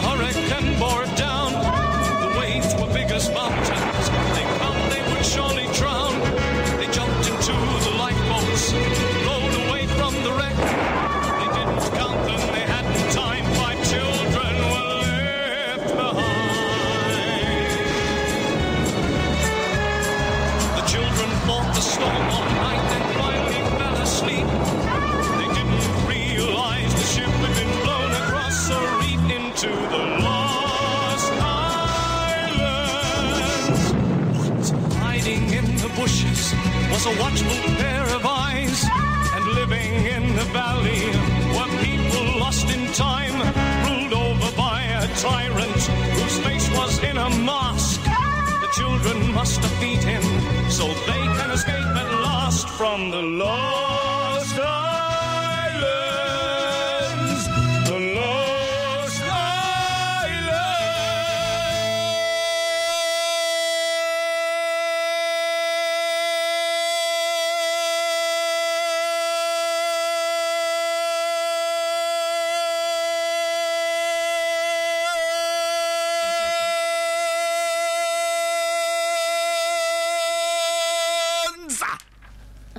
off. Opera standard! Opera standard! Is that vein supposed to stand out so high? Sorry, I'll do my belt back up. opera standard! That was opera standard. Now I know why people love the opera because I, I'm opera standard. Yeah. I'm opera standard. I never thought I'd be opera standard. It No. turns out all of those years um, studying at the music academy have paid off. I'm opera standard, guys. What's your programme idea? Hmm. I've got three. It's called Berlusconi joking. Uh, no, that was mine. No, it wasn't, mate. I just said it first on the radio, so that counts more. I've got I've got two more. it was Catherine's. Naughty, yes. One, Silvio Berlusconi in hospital, right? Right. Silvio only when I laugh. Okay, Scoins has got a good one. here's another one. You ready? Yeah. Silvio Berlusconi in a modified car. Chitty bunga bunga. Scoins has got Berlusconi's, pepperonis, and macaronis. it's a food show. I'd watch that. I'd like that one. Um, Silvio's rodeos. and Sylvie's trilbies. I'm stretching it a bit, Scoinsy. Okay, we can do that. TV shows for Sepp Blatter and Silvio Berlusconi. I mean, uh, Silvio Berlusconi, where he dresses up in a basque. Let's see how he likes it. Is Dennis still there? Yes, he is. Oh, Listen. Yes. It really doesn't matter if you flatter, flatter, Mr. Flatter. Are you doing a It poem? Just, it just sits back. Is this Roger McGough? We got we got flatter. we got Spike Milligan on the line. Ayres. It really doesn't matter if you flatter Mr. uh, Blatter. Mr. Blatter. He's going to sit on his platter, getting fatter, fatter, and fatter. Gets fatter, yes. Okay. Nice. Well done, well done, Pam. I like my. T- I wish I looked after my teeth. Because th- that's that's a Pam Ayres poem, guys. I'm reciting it from memory. And spotted the dangers beneath. What can you quote? Can you? Because people don't quote any. Here's a quote. Let me do a quote. This is the only quote I can do. I've got some William Blake. This is the only quote I can do, right? And I did this when I had that gob, uh, that loud bloke. Um, who's the boxer? The um, Eubank. Eubank. Eubank was on TV show, and he comes on. Not a and he- boxer, he's a pugilist. he's a he's an idiot. He came on and he parked his truck up in the street and blocked the street. And he's on this show, Yeah. and he does all these Shakespeare quotes. Anyone can remember words, right? It's easy, right? And he's doing all this, and I pwned him on live TV. I went, "All right, Chris, have some of this."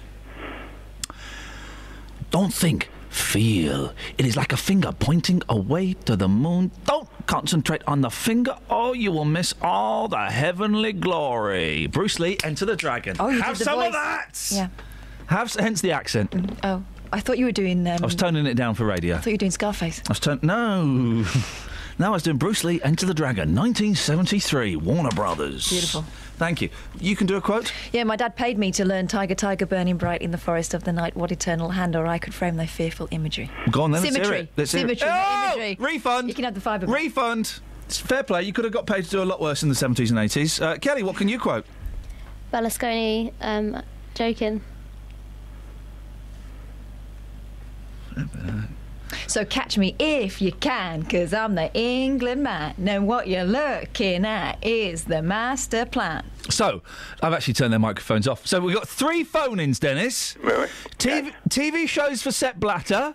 Yes. We've got four phone ins. TV shows for Sepp Blatter. Yes. TV shows for Silvio Berlusconi. Yes. Um, what can you quote? And who wants to say happy birthday to an old man? I don't know, but I'll tell you what, I'd rather have uh, the uh, Berlusconi. Go on then. The other one was too fat. But Berlusconi's quite quite large. I know, but he's all right with the ladies. What type? Now listen, we've sent Dealey out onto the streets. Yes. To um to vibe up your big day, D man. what? T- why? Why have we got Dennis on now and not Dealey? Why? The, the two surely should have been combined, guys. They're never really in the same room together, are they? That's the, that. Well, thought about yeah. this? Because you know what this means. We have to have Dennis back on later on. What? well, we have to to play him to Dealey's package. Oh, yeah. We've wasted a Dennis. Daily, daily. Sorry. But you fancy that? I think. Hang on. I think. I think he might. You've got to make you, for the ten pounds to change hands, Dennis. Yeah, you've got to last the whole day. there's there's still plenty of time to go. But, but, but, but, but, but, but, but. Tell me what street you live in. I can drive very fast. A lot of a lot of There we go. uh, friends coming round today, so So you, there's a chance that the shock might be too much for you, isn't there, Dennis? yeah, well, that's right. Uh, so my made it to tenor, my now. tenor is still safe. Hey, sorry. Yeah, speak to you later on.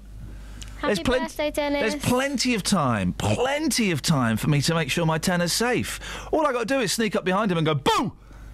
Ten pounds. Check that he's I there. take it straight out of his wallet. so, Take it straight out of his wallet. so that's two 90 year olds you've threatened today. yeah, sure. Why not? Bring it on. We've got a winner, by the way. Oh, yeah. And the competition we're not playing for programmes. We're giving away a free TV license and a car. George Warner, Blatt's Life, hosted by Esther Rantzen. Well, so what, what's what's Blatter's role in it? It's a docudrama hosted by Esther Rantzen. Blatt's Life. There we go. Esther Rantzen, of course, uh, previous with this station, friends friends of BBC Three Counties friend Radio. of the show. Friend of the show. Sepp Blatter called up. Friend of the show. We got any Texas? Yeah. Let's have some Texas. Let's. Well, Oh, read them out loud. Yes. Okay. The bride is usually the focus on her wedding day. Oh, this is about that couple who proposed in front of the top table at a wedding, and it's gone viral on uh, like the social media and that. Oh yeah. Sorry to Jill, by the way, uh, who says, "Can you just stop putting things on Twitter and not Facebook? I don't do Twitter. I don't understand it. Thank you." Well, Jill, maybe you should try and understand it. Okay. Uh, uh, uh, bride is usually the focus on a wedding day. For someone else to turn up wearing white is a blatant attempt to draw attention away from the bride. Kelly Betts says Helen in Milton Keynes. You've been Berlusconi'd, says Lino. Watco says a blatter of life and death. Oh, nice. Yeah, I like that. I like that. Um, why were we doing that? It doesn't matter. It doesn't matter, actually, does it? I'm going to retract that question, Your Honour. Travel news for beds, cards, and Bucks. BBC Three Counties Radio. The M1 is closed northbound at junction 13 for Bedford to 14 for Milton Keynes because of an accident which is causing three mile queues now. On the uh, southbound M1, that's looking slow as well because of people looking over between junction 14 for Milton Keynes and 13 for Bedford. In Aylesbury on Buckingham Road, the traffic lights aren't working at Weedon Road, which is causing slight delays on the speed sensors. And in Brogborough on the Bedford Road, that's the old A421 uh, near to the M1 where it's blocked. That's also been closed by an accident because of of a lorry fire between Highfield Crescent and Beancroft Road at Marston Moretaine. On the A414 Park Street, that's looking slow on the speed sensors around the Park Street roundabout at the North, Cir- North uh, Orbital Road. And on the trains, Great Northern have possible 10 minute delays between Moorgate through Moorgate because a train's broken down there. Samantha Bruff, BBC Three Counties Radio. Do you like pickled eggs, Sammy? No. In that case, I'm afraid um, we uh, we're gonna have to split up. It's you, not me. Don't worry. Don't like pickled eggs. I mean.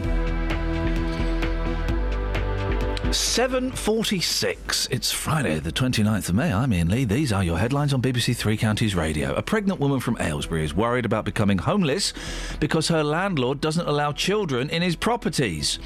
And FIFA delegates will decide later whether to appoint Sepp Blatter to a fifth term as president. Keep your fingers crossed. Let's get the weather. Is Elizabeth. Beds, Herts and Bucks weather. BBC Three Counties Radio.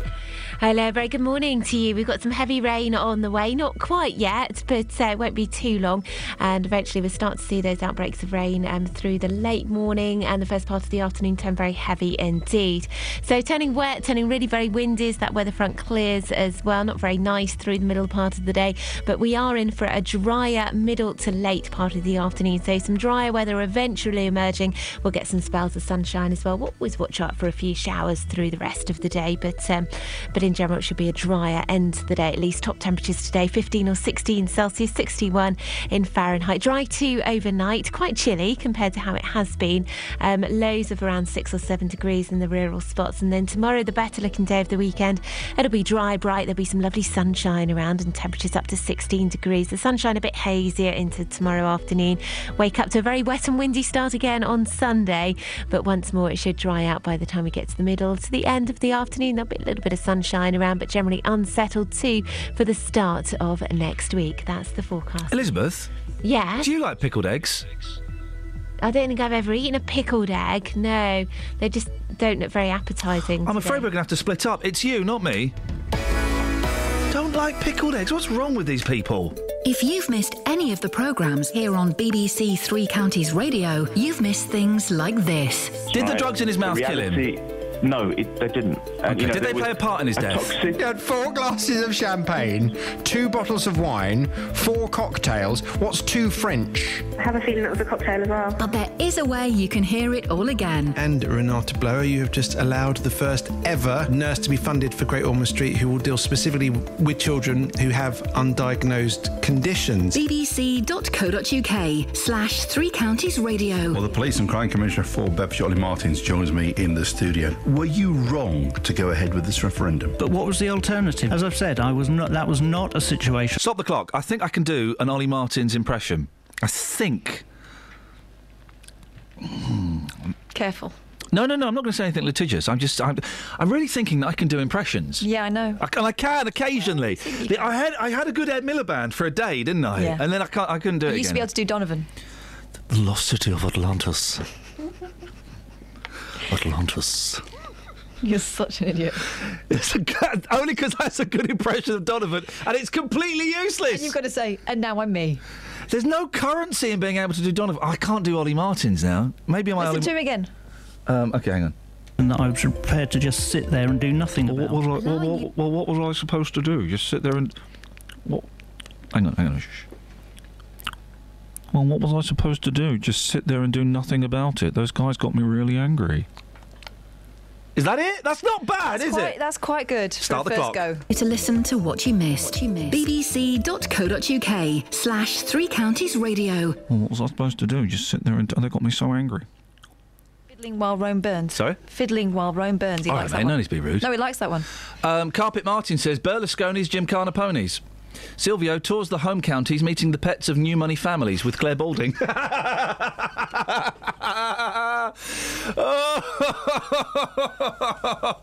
oh. Somewhere there's a guy with a hipster beard writing all this down. yeah, oh yeah. This, these, these will get pitched. These will get pitched in some uh, trendy coffee shops where you've got to sit on a shoe and they serve coffee in a thimble. this is happening in London, where they can't drink the coffee because the beard gets in the way. Um, Blattle be the day, says Michael. Countdown of Sepp's favourite hits from the 50s, 60s, and 70s. Here we got uh, Mark in Bedford says blatter scatter. oh, God, I don't know if I like the sound of that. Sounds, I think I've seen that film. Contestants are hunted by a team of crack tax inspectors through a hotel. Winners get a billion pounds, losers get 25 years. By the way, we're not in any way saying that Sepp Blatter has broken any laws. No. He pays his tax. Uh, saying that, Chris says Simon Cowell Global Talent Show. People send uh, ca- in cash in brown envelopes to appear on Blatt's Entertainment. I've got one. okay. Blatt's Entertainment. It doesn't blatter. no, it does, mate. Go on, tell us. People um, give him a problem and he just says, don't worry about it. I'm not. I'm, I'm Geezer. doesn't, doesn't blatter. Oh, here's another one. F- Fun, fun, great to have you back, Kelly. You'll get up to speed soon. Don't worry. Michael Naylor says, How about Led Zeppelin? Where the Swiss Dodgepot forms a new wannabe rock band. bit of, it's a bit of fun, deals. Yeah, morning, boss. you're right. He can take it because he's a player. Yeah, absolutely. Do you know what? Sepp Blatter is an absolute legend. You He know, for- for- really is. He well, you name me one other person who would have just carried on with a great big smile on his face in those circumstances. Berlusconi. Well, Berlusconi and Blatter, they, they, they are separated at birth. It is it is brilliant. Everyone's going, uh, Sepp, listen, you've, you've done it for years, right? You've made a load of money. You've had a really good run. Probably best you stand. I'm not standing down. In fact, he had a big party last night, and today he's up for election. His first words in his speech was, Man, wasn't that a parade? Oh, you've got to love the man. You've got to love the man. You have. He's, a, he's an absolute legend. He's an absolute player. And I think everybody who hates him i- is looking at those Jealous. photographs today. Yeah, loads Jealous. of money, flash suits, flash women, Jealous. lots of power. It's jealousy. It's the same. It is. it's the it's the same uh, reason that we um. Uh, uh, we hate uh, uh, what's his name? Sugar, Lord Sugar. Yeah. because he's good looking. He's got loads of money and Player. loads of fit girls. Yeah. Um, And he invented Amstrad computers. Justin, ghosts. Yeah. Spooky, spooky ghosts. Spooky, spooky ghosts. Imagine the scene, dear listener. You're lying on your sofa. Somebody takes a picture of you. You, alone, on the sofa, fiddling with a tablet, maybe updating your Facebook status, maybe checking your email. It doesn't matter. But when you look at the photograph, it's not just you. There's a ghostly figure that's not meant to be there. And it's definitely not been added by one of those ghost apps you can get on your phone because No. the bloke said not. Well, this happened to Vicky Mills from Welwyn Garden City. Justin, you're with Vicky now. Tell us the story, mate. What's going on? Boss, are you prepared to hear the evidence, I, though? I am prepared to hear the You evidence. sure? Yeah, I, I know, I really am, and I'm, you know, I'm coming at this with an open mind, brother. Away you go. If people want to see the picture, it's on Twitter, it's on Facebook. Search for BBC Three Counties Radio. You will see the picture we are talking about right now, which is very, very weird. Vicky, thanks for joining us. Um, you're live across Beds, Herts and Bucks. You've got the picture here in your hand. It was taken two weeks ago. You think this is your grandson Lewis, who died at the age of just eight in tragic circumstances. The night before that picture was taken, tell us what happened in your bedroom. Well, I woke up about three o'clock in the morning, thought I was, um, you know, somebody was standing over me. And as I woke up, I see this white figure standing there, and all I think I heard it say was, Hello, Nan. And I just said, Lewis. And then as I shut my eyes and opened again, it was gone. So I thought nothing more of it. Okay, so the next day, your eldest grandson, he's in your living room, and he takes a random photograph of you sitting on the sofa. Describe to our listeners who is also in this picture here, please. Well, it's a, a white figure. When he showed me it, I, I sort of went a bit white and he said, What's the matter, Nan? And I said, I see that exact thing last night at three o'clock this morning in my, you know, in my bedroom. And he said, What do you mean? I said, Well, that was standing beside me. I said, It said, Hello, Nan to me. I said, And if you look, I said, There's a hand, I said, on the settee. I said, And the door handle's in front of it. I said, So it's got, a, it can't be just my imagination. I see the exact thing in my bedroom because Grant didn't know nothing about the um, dream I had. Nobody knew about it except for Lewis's dad at seven o'clock in the morning. We're seeing pictures of Lewis in your living room. So this picture again, our listeners can see this on, on social media. Do you think that is Lewis in that picture? Well, yeah, I think it is because of the nose and the eyes. If you look at one of the photos I've got on my wall of Lewis, the nose and the eyes look exactly the same. And as I said, he, it said "Hello, Nan," and I straight away said Lewis, and that was it. And let's get this absolutely clear right now. Um, a bit like the guys back in the studio, you don't believe in ghosts at all, do you? So this has really spooked you out. No, I don't believe in ghosts, but I'm not scared of it because obviously, you know, I thought it was Lewis anyway. So you know, but I don't actually believe in ghosts. No. And you've actually been to his grave and said, Lewis, please stop doing this to me. Yeah, I told him to stop, to go away and stop haunting me and go and haunt his auntie Sandra. is what I told him to do. Okay, um, a lot of people are going to be questioning this photograph, and they had been already this morning saying it's a fake. Um, your eldest grandson who took this photograph, most uh, he must have had some sort of ghost app on his phone. What would you say to those people? Well, he, he didn't have a ghost app on his phone. The phone had been switched off for over a year, and he had it. He put it on charge, and there was nothing on his phone. It was totally wiped. I said, and so that's when he took the photograph just to see if it still worked. And it's a it's a very old Nokia. Mm, mm. See if it still worked. And when my other granddaughter checked to see if it had any apps on it, she couldn't find an app on it. She said, "Oh, he hasn't got no apps on it," and gave him the phone back. But we knew it had no apps on it because it had been wiped clean. Okay, and just lastly, today, just to get the, the, the proof that, that you're looking for, really, um, you're going to the University of Hertfordshire with your daughter, and you're going to have an expert look at this photograph because. Just in case, just in case your eldest grandson is messing you around, I'm sure that, that you would get hold of him by the neck if he was, but, but you want the proof that, that this really is real. Oh yeah, yeah. Well, we're going to see. We don't know if the bloke's still at the university. We've been told he is, so we're going to go and see if we can find out who he is and if he would have a look at the photo. Because yes, we want to find out if it's genuine or not. But I honestly, truthfully think that it is genuine because my grandson didn't have the app on his phone, and we'd only picked his phone up about an, hour, if that, beforehand. So he'd only been on charge about five minutes when he took the photo. Mm, I definitely felt something in your room as well earlier on. Vicky, thank you very much. Okay, darling. Thank you. There you go. Vicky what did you Mills feel in her room? live. What did you feel in her room, Justin? I How was- to yourself, mate? It just. You felt a vibe, did you? Yeah, it just felt strange. And I think, you know, p- people again will look at this photograph and they'll say, oh, look at that, it's a fake. Well, you've heard the story there. Vicky doesn't yep, yep. believe in ghosts at all. And she had the dream the night before. This phone was turned off for over a year. The first didn't get that photograph is this. Yeah, okay. And, and fair play. Sorry for the loss of Lewis. He sounds like he was a right character, uh, a, a, a cheeky little monkey. Yep. let me be scientific for a moment, Justin. Go on. Supposing the the fella that took this picture did it as a joke. No. No, hang on. And um, uh, now that Vicky, as you know, believes that it's Lewis, yeah, as she would want to, of course she would.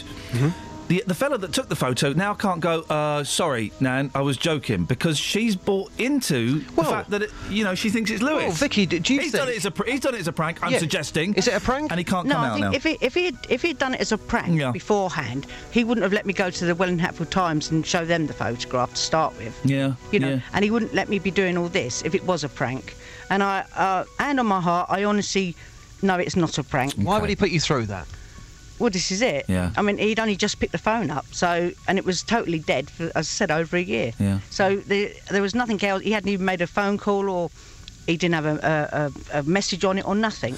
Well, can I can I ask Vicky? Was, was Lewis a bit of a character? Was he a bit of a troublemaker? Was he a troublemaker?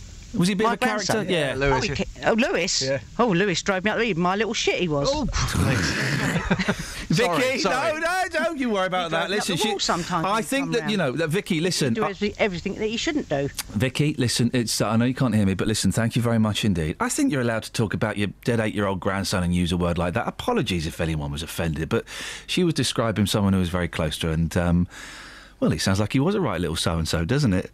Vicky, thank you. Wouldn't it be nice if that were true? But nah. Travel news for beds, cards, and Bucks. BBC Three Counties Radio.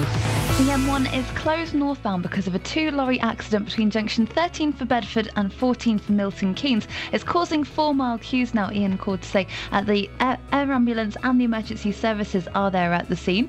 Also, it's looking slow southbound through that stretch as people look over from junction 14 for Milton Keynes to 13 for Bedford. In Aylesbury on the A413, the traffic lights aren't working at Weedon Road, which is causing some delays.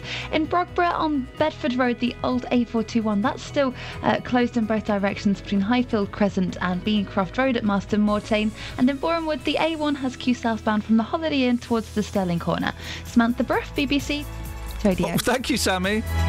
Again, uh, uh, none of you would have been. Aff- Apologies if you were offended by the la- bad language, but I um, permission to speak freely.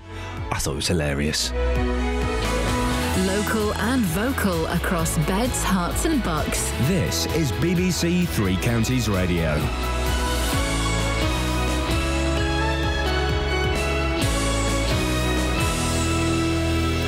It's 8 o'clock. I'm Barry Caffrey. The headlines Aylesbury woman served notice on her tenancy because she's pregnant. MLMP outlines government plans to ban legal highs.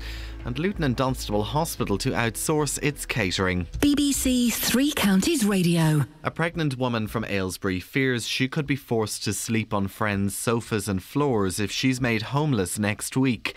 Bianca is due to give birth in eight weeks' time, but has been served notice to leave the private rented house that she shares with eight other people and her boyfriend. The landlord doesn't allow children in the house, so they had to move out on Tuesday. Bianca's friend, Vicky Cannell, has been speaking to Iain this morning.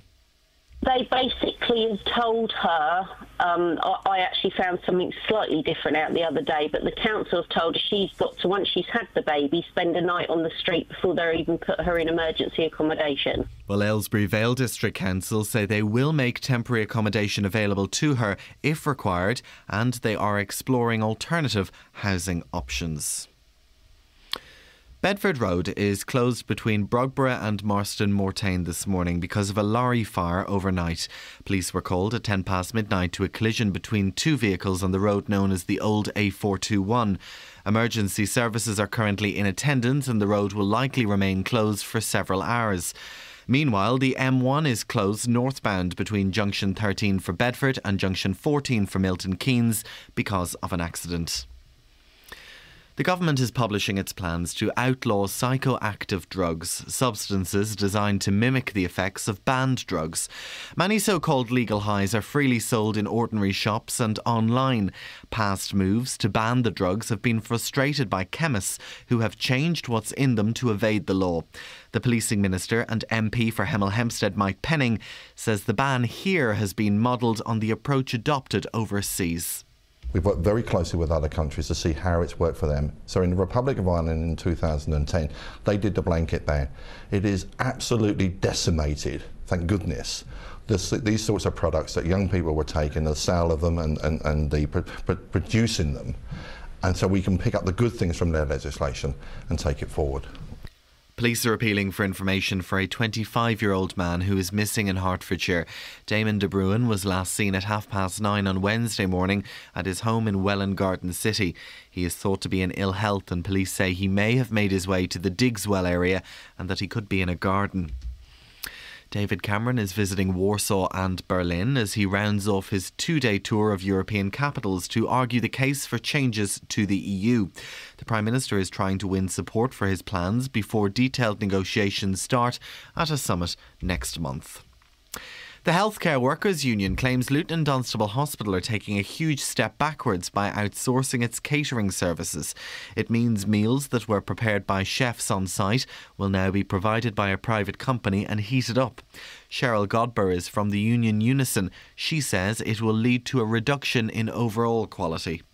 Food will be cooked elsewhere, probably many, many miles away, um, chilled and then shipped into the hospital to be preheated and then served up to the patients. Well, the board of the Luton and Dunstable University Hospital made a decision in 2014 to outsource some services to improve what they say is the quality of service and to achieve better value. The weather forecast the morning will start off dry. There'll be showers of rain later, highs of 15 Celsius, 59 in Fahrenheit. Those are the headlines. I'm back with more at half eight.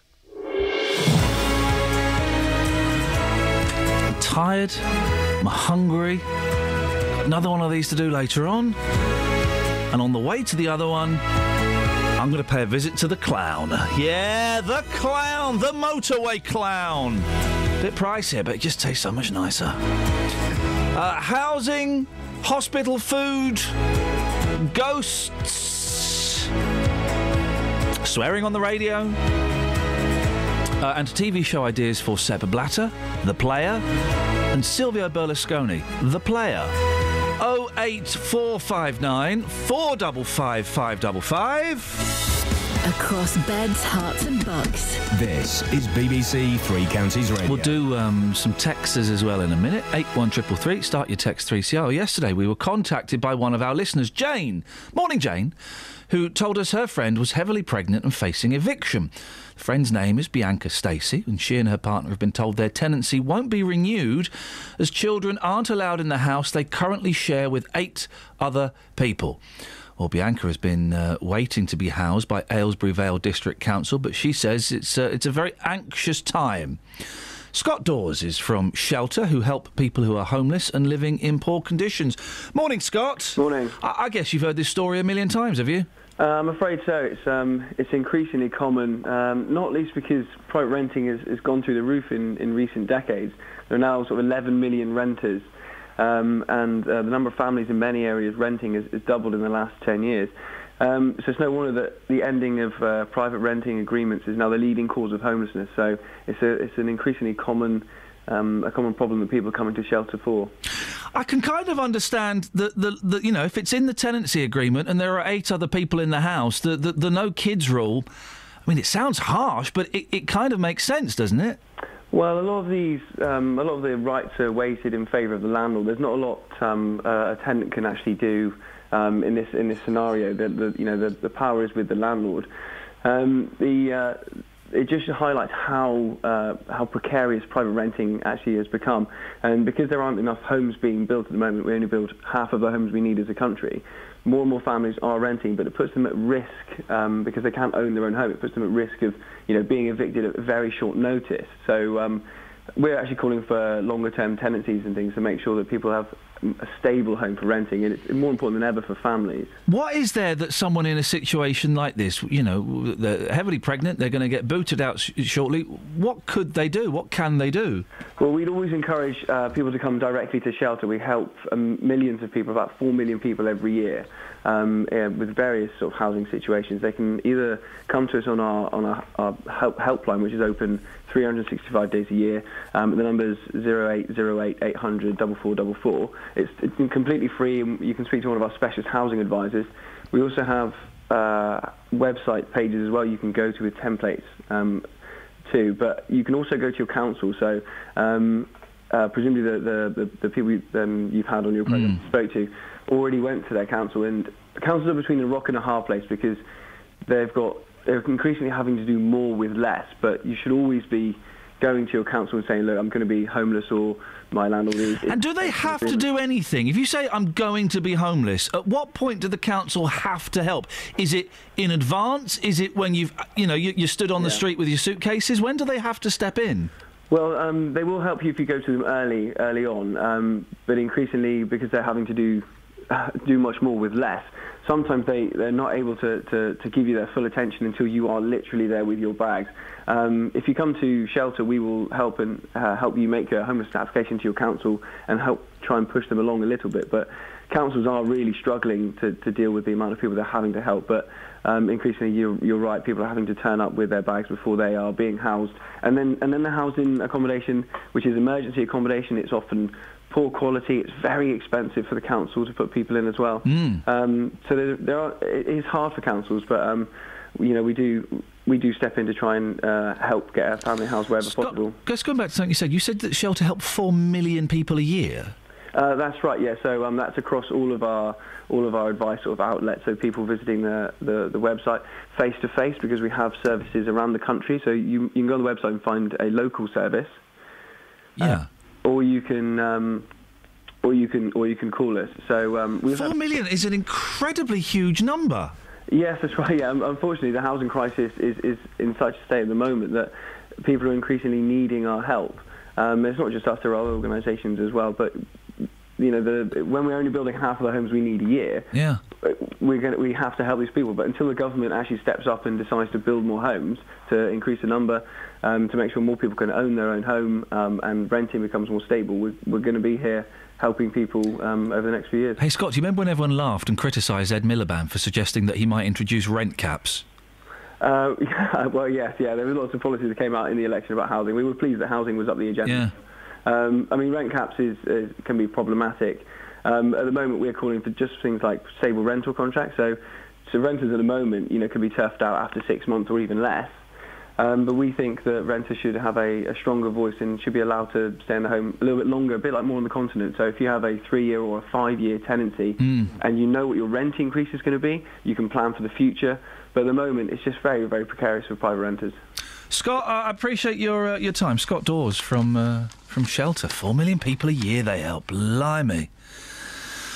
Uh, we're asking for pro- programmes for Sepp Blatter and Silvio Berlusconi. I've got no idea why. Uh, Carpet Martin says a panorama special, Sepp sees Hep C. Oh. Sepp Blatter looks at the fallout from the Penrose inquiry into contaminated blood. I, I would watch that. I would watch that. Um, um, uh, Blatt's Boys, says Amory. I'll let you decide what that's about. And um, Sean says, um, in regards to uh, the nan we just spoke to, who called her deceased grandson, oh, he's a right little so and so. He says, oh, that's, that's quite endearing, that. And it is. It's such a nan thing to say. It was said with affection. Oh no, yeah, it wasn't it wasn't a criticism, um, and that's why I think we can get away with that this morning because everyone knows exactly what she was talking about. Texas, please. Well, not too many uh, texts here. No one cares about Blatter, Hey. apart from, says Tony. Guys, he's a player. we are all every gentleman is jealous of him, but we're not allowed to say we're jealous of him because it, everyone's pointing the finger at "Oh, Blatter. Oh, We're jealous of him. We're jealous. We're jealous of him. Either that or we're fed up of being run by uh, chances. Alan Luton says, have you noticed? Never be fed up of being run by chances. Never. Alan Luton says, have you noticed Blatter, Berlusconi, Ecclestone, they're all little men. Is that Yeah. their secret? I think yeah. it might be the massive um, wadge they carry around with them. So sorry. Oh, the money. yeah. Yeah. No, fair play. It's nice said to have watch. you back, Kelly. Thanks, man. You're welcome, mate. Yeah. Good things do come in small packages, though. So they're potentially lethal things. Hmm? They could get you sacked.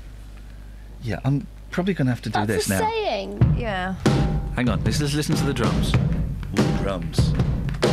Hookah chaka, hookah, hookah, hookah chaka, hookah, hookah, hookah chaka, hookah, hookah, hookah chaka. Fried potato waffles, waffle versatile. They go with eggs, beans, chips, fish fingers. Ooh, Ooh, fish, fish fingers. fingers. Fried potato Right, waffles, okay. waffle versatile. Guys, all join in with the chorus, okay? Fried potato All join in with the chorus. Here it comes. Waffle versatile. They go with eggs, beans, chips, fish fingers. Ooh, fish fingers. Fried A potato waffles, waffly versatile. That's the chorus. Who made those?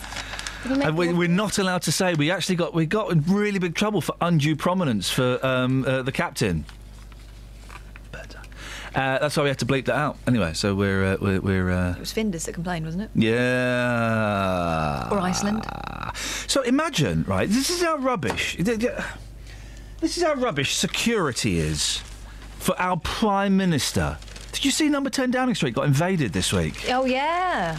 By a heron? Well, it looked That's like how- a heron. It might have been someone in a costume. That's how posh David Cameron is, right? This is how out of touch he is with Brit.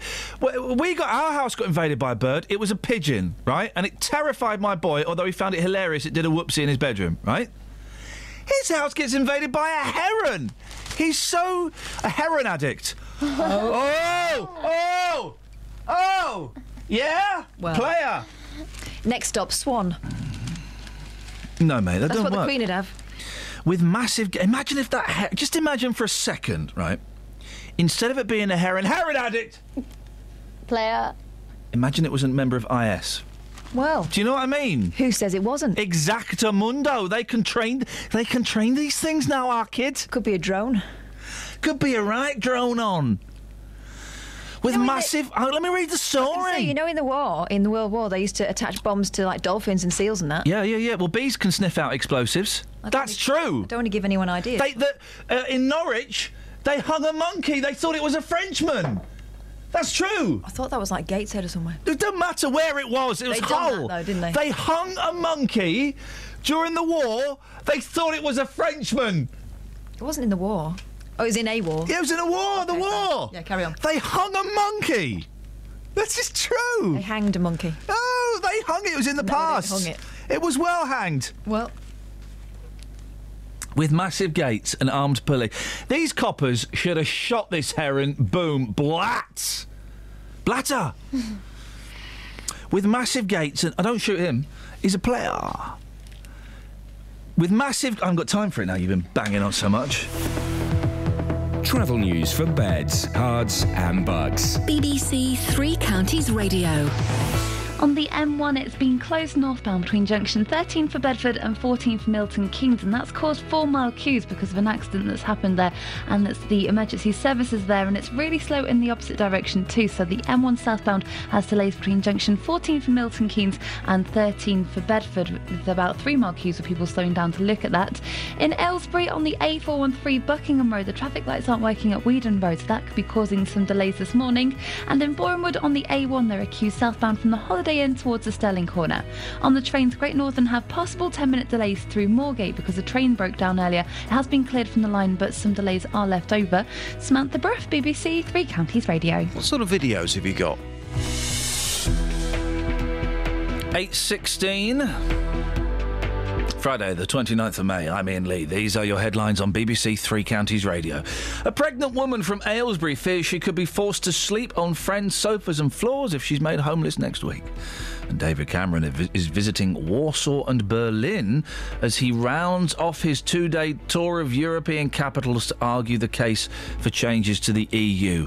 Warsaw, I should say we all are. BBC Saw Three of War. Counties Radio. So, I mean, guys.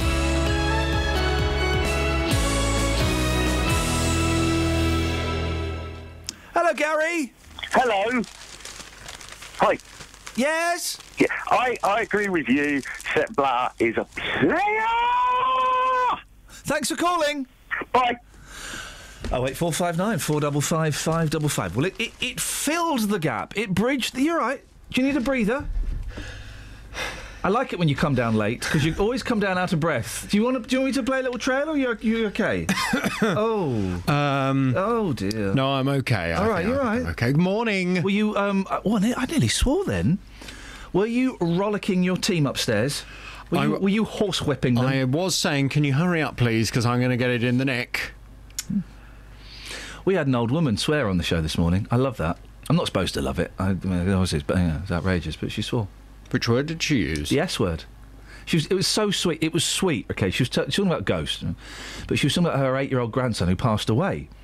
And I said, oh, what was what was Lewis like? Was he a bit of a character? She went, oh, he was a right little. really? But in the way that grands say that stuff, and what they mean is, I miss him and I love him, and he was wonderful. Oh, he was a right little S word. Really? Bless her, yeah. Gosh. My nan used to say similar about me, but I was actually. Were you? Yeah, I was I can horrible. imagine. I was such a naughty little boy. I was such a naughty. Oh, I haven't got my bag now, otherwise I'd show you a picture of me playing the cello as an eight year old. Which for some reason I've got in my bag. playing it with uh, Fiona King, whose uh, brother uh, w- was called Wayne. That is true. That is actually fact. That is fact. Right. Welcome. What's in your show this morning, friend? Coming up on the big phone in this morning from nine. Do you sympathise with women who get pregnant but can't afford housing? 180,000 listeners have now been online to read the story that we discussed yesterday, you'll remember, of a Milton Keynes mum with three children who was unhappy with the home she'd been given for free by the council. Today, We've all been hearing the story of Bianca Stacey, who lives with her partner in a shared house with eight people. She's fallen pregnant, and since the landlord won't allow babies, she and her partner are now struggling to find a place to live. Well, both stories centre around local women who've started families despite not being able to stand on their own two feet financially. Well, from nine this morning, I want your reaction to this. Do you sympathise with women who get pregnant but can't afford housing? I'd like your call on 08459 455 555 from 9. Every Sunday morning from 9. I play soul music. I've always had a deep love of soul music. Soul music is such happy music anyway. When I say soul music, I'm talking about Motown and Philadelphia. Tony Blackburn. The artists that I'd play really would be people like Luther Vandross, Alexander O'Neal, Sister Sledge, you know, a lot of the Motown, Diana Ross and the Supremes. With two hours of great soul music for Sunday morning. There's some good new soul records that come out. I do include them, but they're mainly classics. Most people like hearing music from the 70s and 80s, and uh, particularly the jazz funk era. Tony Blackburn. Music is, has been and always has been a very strong part of my life. Every Sunday morning from 9 on BBC Three Counties Radio. Call 08459 455 555. BBC Three Counties Radio. Yeah, the story that we did on uh, our show yesterday, and, and Kelly very kindly put the pictures up on Facebook, so thank you, Kelly. It's been seen like, well, we've, we've never had such a big response. It's been seen by so many people. Someone posted a comedy picture of uh, a shark. It was Scott, who's a regular contributor to the show. It's had nearly a thousand likes. Outrageous! Who'd have thunk it? Well done for getting those pics up, Kelly. That's how you work Facebook.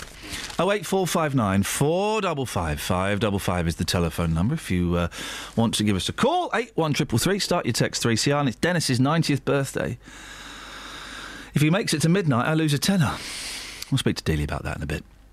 Hospital food is often ridiculed, he said, switching uh, tracks and changing tacks. But the meals served up at the Luton and Dunstable Hospital have been rated among the best in the country, which is why Unison members uh, uh, have concerns about plans to outsource its food services so there'd be no on site chefs anymore. We spoke to someone from Unison. First argument was great. You, you, you eat freshly produced food, it's healthier for you. Right. Then they kind of said, well, it'll be, it'll be more expensive to do it the new way. What? It'll be more expensive. We've got figures. Sorry? Where are the figures? Well, I haven't got them in front of me. What are the figures? We think it'll be more expensive. They didn't have an argument. It's going to be cheaper. But the health benefits, I think, are pretty well uh, proven. And uh, we can talk more about that with Alex Jackson, the coordinator for the Campaign for Better Hospital Food. Alex, explain to people who don't know why that um, eating good food in hospital is, is an important part of recovery. Well, it's. It, it, I mean, there's there's good uh, data to show that where um, patients are eating, actually eating the food for a start, because up to 50% of hospital food is wasted. But where patients are eating the food and it's nutritious, um, you know, they are they are they are recovering more quickly, and particularly that's particularly true in hospitals where they're, they're there for a long time. Their mental health trust, for example, where patients are there for, for months or years at a time, it's really important that they're fed, that they're, they're fed good food. It's very rare, isn't it, for uh, for hospitals these days to, to prepare the foods in house, as it were, freshly. Well, what we're seeing over the last 10 years, uh, hospitals have shut their kitchens. Um, but in the last sort of six, eight months, we've seen a, a comeback, if you like, of the hospital kitchen. And, and some trusts in some parts of the country are committed to putting kitchens back on their premises and to cooking freshly cooked food for patients. So that's why it's so surprising that Luton Dunstable Hospital are going ahead with closing their kitchen because it goes against the trend. But Alex, I suppose it's it's to do with money, isn't it? And the, the, the, it's gonna be cheaper to outsource the food, get it pre-prepared, bring it in, and heat it. And and hospitals haven't got much money. Yeah, no, and I think uh, actually you're wrong in that in that respect. It's definitely not cheaper. How is And it more expensive? Well, I can give you an example. Actually, there is a hospital trust in in Oxford which is shutting its kitchen and has said that it will save it uh, about three hundred thousand pounds in total. But actually, over the long term, I can bet you that it will cost the, the trust more money because what what happens is caterers lose their ability to control their menus. They lose their ability to negotiate for fresh food from local suppliers. Basically, their hands are completely tied. Right. Where's the sorry, Alex? Where's the uh, and I'm sorry to push this. Where's the evidence it's more expensive? You just said I bet you it would be more expensive in the long run, but where's the evidence it's more expensive? Well, if you go to our website, which is the I'm not going to. I'm talking to you now. Where's? I- Well, I'm talking to you now. I'm not going to go online. Where's the evidence? It's more expensive. Give me the evidence. It's more expensive to outsource the food, and the claim that you just made that that hospital says they're going to save 300 grand is rubbish. Well, the figures are in three reports on our website. So you can go to that. I can't. I don't remember the, the figures exactly. off the top of Oh. Alex, you knew you were going to be talking about this, mate. Well, you, you, it, it, how is it more expensive to outsource the food? But for the reasons that I gave, because over the long term, what you see is hospitals being their hands are tied. They can only buy pre-prepared ready meals. Uh, those, those the cost of those meals stay the same or go up over time. And what you have with fresh cooked food is the ability of of, of caterers to. I mean, obviously, you spend more on staff, so you have you have more caterers employed to cook the food on site. I actually think that's a good investment to invest in people, invest in Right, jobs. so you save money by having less staff. Yes. You save money by not having the facilities on site. Well, do you? I mean, I. Well, yeah. That, you, well, well, you tell me. You apparently have got the figures to prove otherwise. Well, the as I said, the figures, which there is a complicated picture, and you need to. You know, there's a lot of figures showing a lot of different data about lots of savings over time. So I think you know your listeners will have to go to the website. Then, Alex, they're not going to, mate. They're not going to. I, I, I thought, you know, you could, you could explain it to me. I, I don't believe, and no one has been able to tell me, that it's going to be more expensive to outsource the food. Well, we'll leave, we'll leave, well, we'll leave that to we'll leave that to your listeners. Okay, Alex, thank you very much indeed. That's Alex Jackson, coordinator of the campaign for better hospital food. What is going on this week? Everyone's keeps saying, "Oh no, it's going to be more expensive." Well, where's the evidence? Go to the website. No, I'm talking to you. You're here now. Tell me. Oh, it's complicated, mate. Listeners, are... here's the thing, right? People come on and plug their websites. Okay. I guarantee that hardly anybody is going to go and click on that website. A few will, but hardly anybody will. I know that for a fact. Because I've done it with my website and another. I've plugged things. They won't. Do you know it's a real pity that Luton and Dunstable Hospital didn't come on because they could have ended this now. they will not be spending money that they can ill afford. I just don't believe it. And maybe the plans aren't even that advanced. Peter.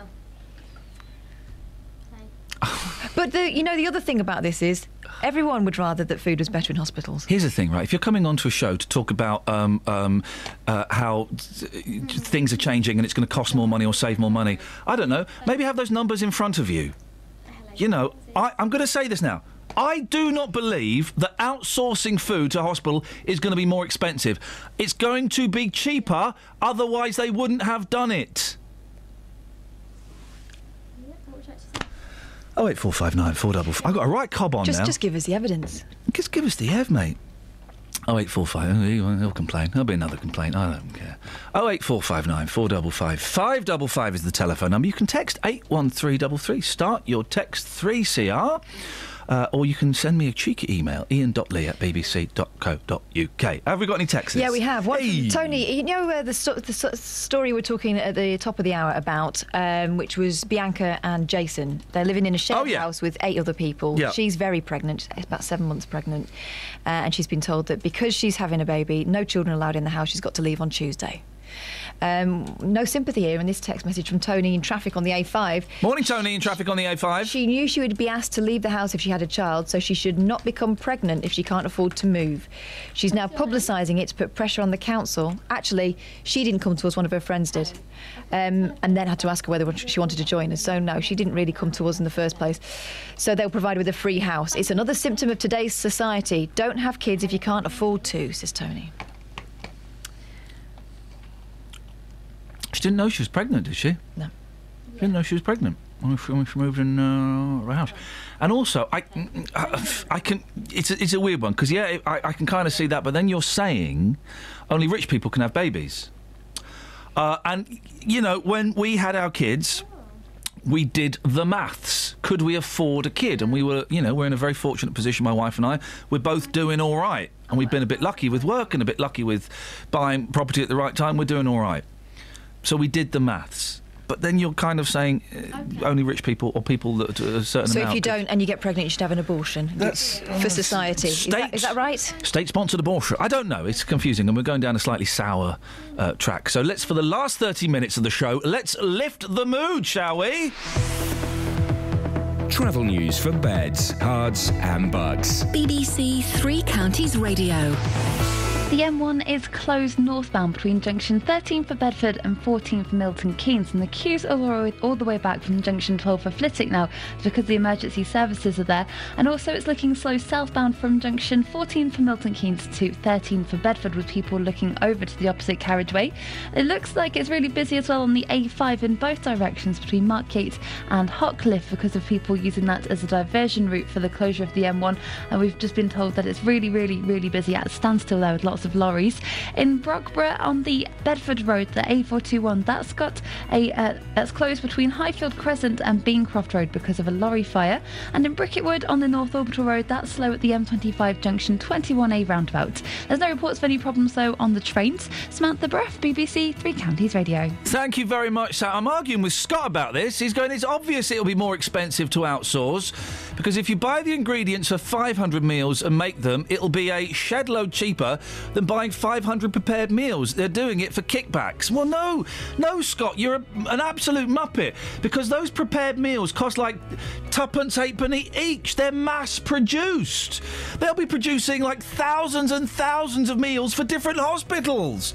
Are you really that dumb? Across beds and breathe and bugs. This is BBC Three Counties Radio.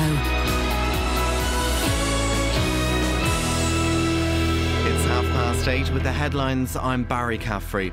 Three people have died in a collision between a lorry and a car on the old A421, the Bedford Road, in the early hours of this morning. Police were called at 10 past midnight and the road is closed between Brogborough and Marston Moretaine. It's likely to remain closed for some time. Two people have been taken to hospital. A pregnant woman from Aylesbury fears she could be forced to sleep on friends' sofas and floors if she's made homeless next week. Bianca is due to give birth in eight weeks but has been served notice to leave the private rented house that she shares with eight other people and her boyfriend.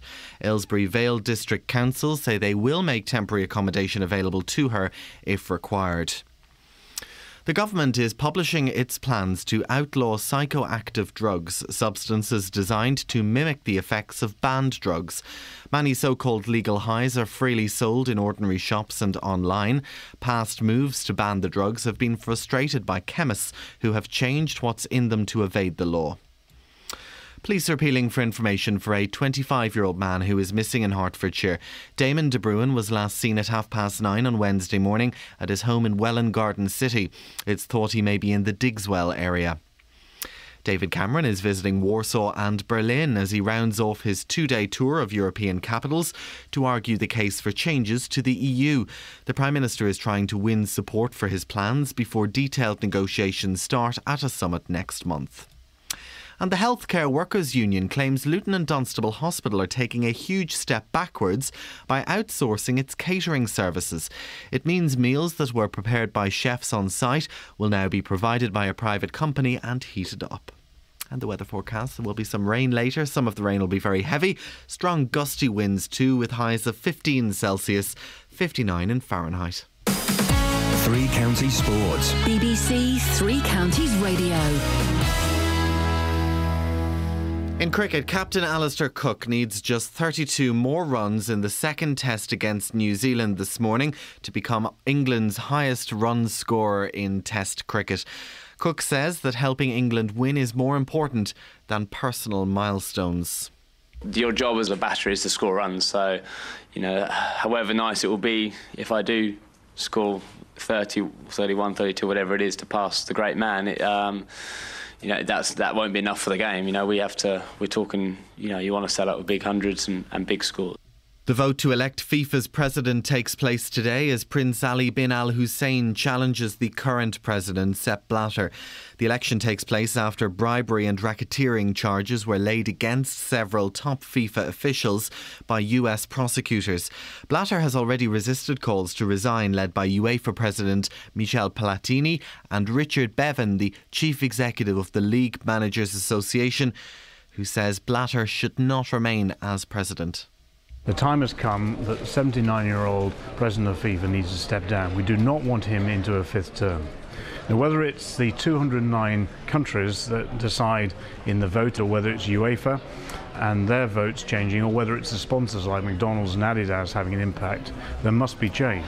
In tennis, Andy Murray has called for there to be more clarity after he was punished twice for exceeding the 20 second time limit between points during his second round win over João Sousa at the French Open. Meanwhile, Heather Watson is out. She lost in straight sets to American Sloane Stevens. And in golf, the former Open champion, Padraig Harrington, has teed off at 10 to 8 this morning in the second round of the Irish Open. Harrington was the overnight leader by one shot on four under par. Meanwhile, Rory McIlroy faces an uphill battle to make the cut when he tees off at lunchtime after carting a nightmare 9 over par 80 in his opening round. BBC Three Counties Radio News. Our next bulletin is at 9. Call 08459 455 555. BBC Three Counties Radio. Iain says, I think the carnival lads can explain the outsourcing of meals at the L&D, mate. Give them a call. if you don't know what he's talking about, um, may I suggest, was it yesterday's show we had the carnival uh, gentleman on? Was it yesterday or the day before? Yesterday. Go to the BBC iPlayer. Go to yesterday's show and uh, jump to about two hours and five minutes. Um, we had some we had some right chances on. I mean, really. Talking about uh, the Luton and Dunstable, I kicked them all out in the end. I kicked the fella in the studio out, and I cut I cut the other two off. I just couldn't. What, what's been with the guests this week? I, don't know because in that case, I mean, they're all talking about different things, not listening to each other, and I haven't got a clue what was going on. I can understand how it can be disorganised, though, if you've got all those kind of parties doing their own thing. Callan's on the line. Morning, Callan. Morning, Iain. What you got for us, fella? Not bad. Um, just uh, just listening into what you're discussing about um, about um, the hospital bills. Yes. And uh, considering that catering companies that are doing currently the catering to uh, to hospitals, they are commercial enterprises, so they obviously they will have their um, uh, you know their their profit on top of the costs. Yes. Whilst a hospital, if the produce is done in house, it's going to only pay for some stuff and the benefits are clear. There is a little bit of more. Um, money left to buy more produce for the hospital. It is definitely fresh, cooked in house, and everyone wins. But, but it's che- but it's cheaper to get the it's cheaper to get mass produced food prepared off so- off site, isn't it? Um, I would highly doubt because even if it's mass produced, not to forget that a catering company will always have um, a percentage added to the cost. Yeah. And that percentage would increase in time, if not already it's increasing, whilst, whilst it will always be uh, at a minimum food standard. And people Oh, the food. Listen, I'm pretty sure, Callan, the food is going to be rubbish compared. You know, the- it, it, it's the, the, the taste comparison and the health comparison. The, the, the stuff that's freshly prepared, of course, is going to be better. But yeah, it's going to be cheaper. Even if they're a business, mass produce. I mean, they're, and they're not going to just make 500 meals. They're going to be making thousands of meals. You know, they they they that's how they're going to make their money. Yeah, of course they will. They will, but still they will have a certain percentage profit added on the top of the cost of the meal. Um, and that little percentage, even if it's 5%, because I don't think they would go less than 5%. I would more be be inclined to believe that it's going to be about 15 or 20%. And this is the Callan. This is the problem I've had with everybody today, right? With- yeah, Yeah. And, and your argument as well. And I really appreciate you calling in. Thank you. And by the way, you say cater. I've never heard anyone say catering so beautifully. Can you say it again for me, please? catering. Oh, so it's like catering. Yeah. Uh, but um, th- th- everyone said, "Oh, yeah, we think it's going to be more expensive." Well, well, no one's. Everyone's thinking that, but no one's got the evidence Well, to back that up. Well, it's not about it's not about uh, trying to give an evidence here. But what I can definitely tell you is that any commercial enterprise, yeah, it, it's like look. I'll give you a simple example. If you buy a sandwich from a sandwich shop, you would be paying probably let's say two pounds. If you go home, buy the same bread, the same butter, the same whatever bacon, you go home, you do the sandwich. Believe you me, it's going to be cheaper. Yeah, and got- why? well, yeah, tha- that's the point. That's the idea. So uh, just just simply making a mathematical calculation because I'm not going to buy the most no, no, yeah. no, no, no, no, no, no. It doesn't work like that. You can't. You, that doesn't work like that. You can't then upscale it like that. that the fact that they're making thousands of meals, Yeah. those meals are going to cost. Well, if you're going to make stuff up, I'm going to make stuff up. Those meals are going to. we, we might as well. We're in the world of fantasy. It would appear. Those meals are going to cost pennies. Pennies. Uh, you the know, very fact that they're buying more ingredients and more things means they can do it cheaper than uh, the hospital can. Yeah, they'll have a cheeky little markup. Sweet player, but it's going to be cheaper, isn't it? Um, I still don't. I, I, I wouldn't believe that. I wouldn't believe that because the, the suppliers that are for the hospital, uh, that are for the catering company, Oh, again, catering. Here you go yeah. again. I love it. I love it. All right, Callan, uh, listen. so- Your your homework this weekend is to find Ev. I want you to find evidence that it's actually going to be more expensive, and then you can call me up on Monday and you can pwn me, fella. You can take me down to a place I like to call Chinatown. hey, Callan, do you listen to this nonsense a lot? This show? I do listen quite a lot, and it's not nonsense. You Well, know, you're very kind, and it's the fir- but it's the first time we've you. spoken, isn't it? I believe so. Yes. Okay. Well, listen. Yes, I'm- I've spoken to your colleagues uh, a couple of times before, but um, everyone is saying, "Oh, your accent is very interesting. Where are you from?" Well, I'll let you guess. I'm not even going to. Uh, hang on, Ca- Cath- uh, Catherine. Has. Catherine has slept her way around the world. Well, I haven't been here. Egypt? Are you Egyptian?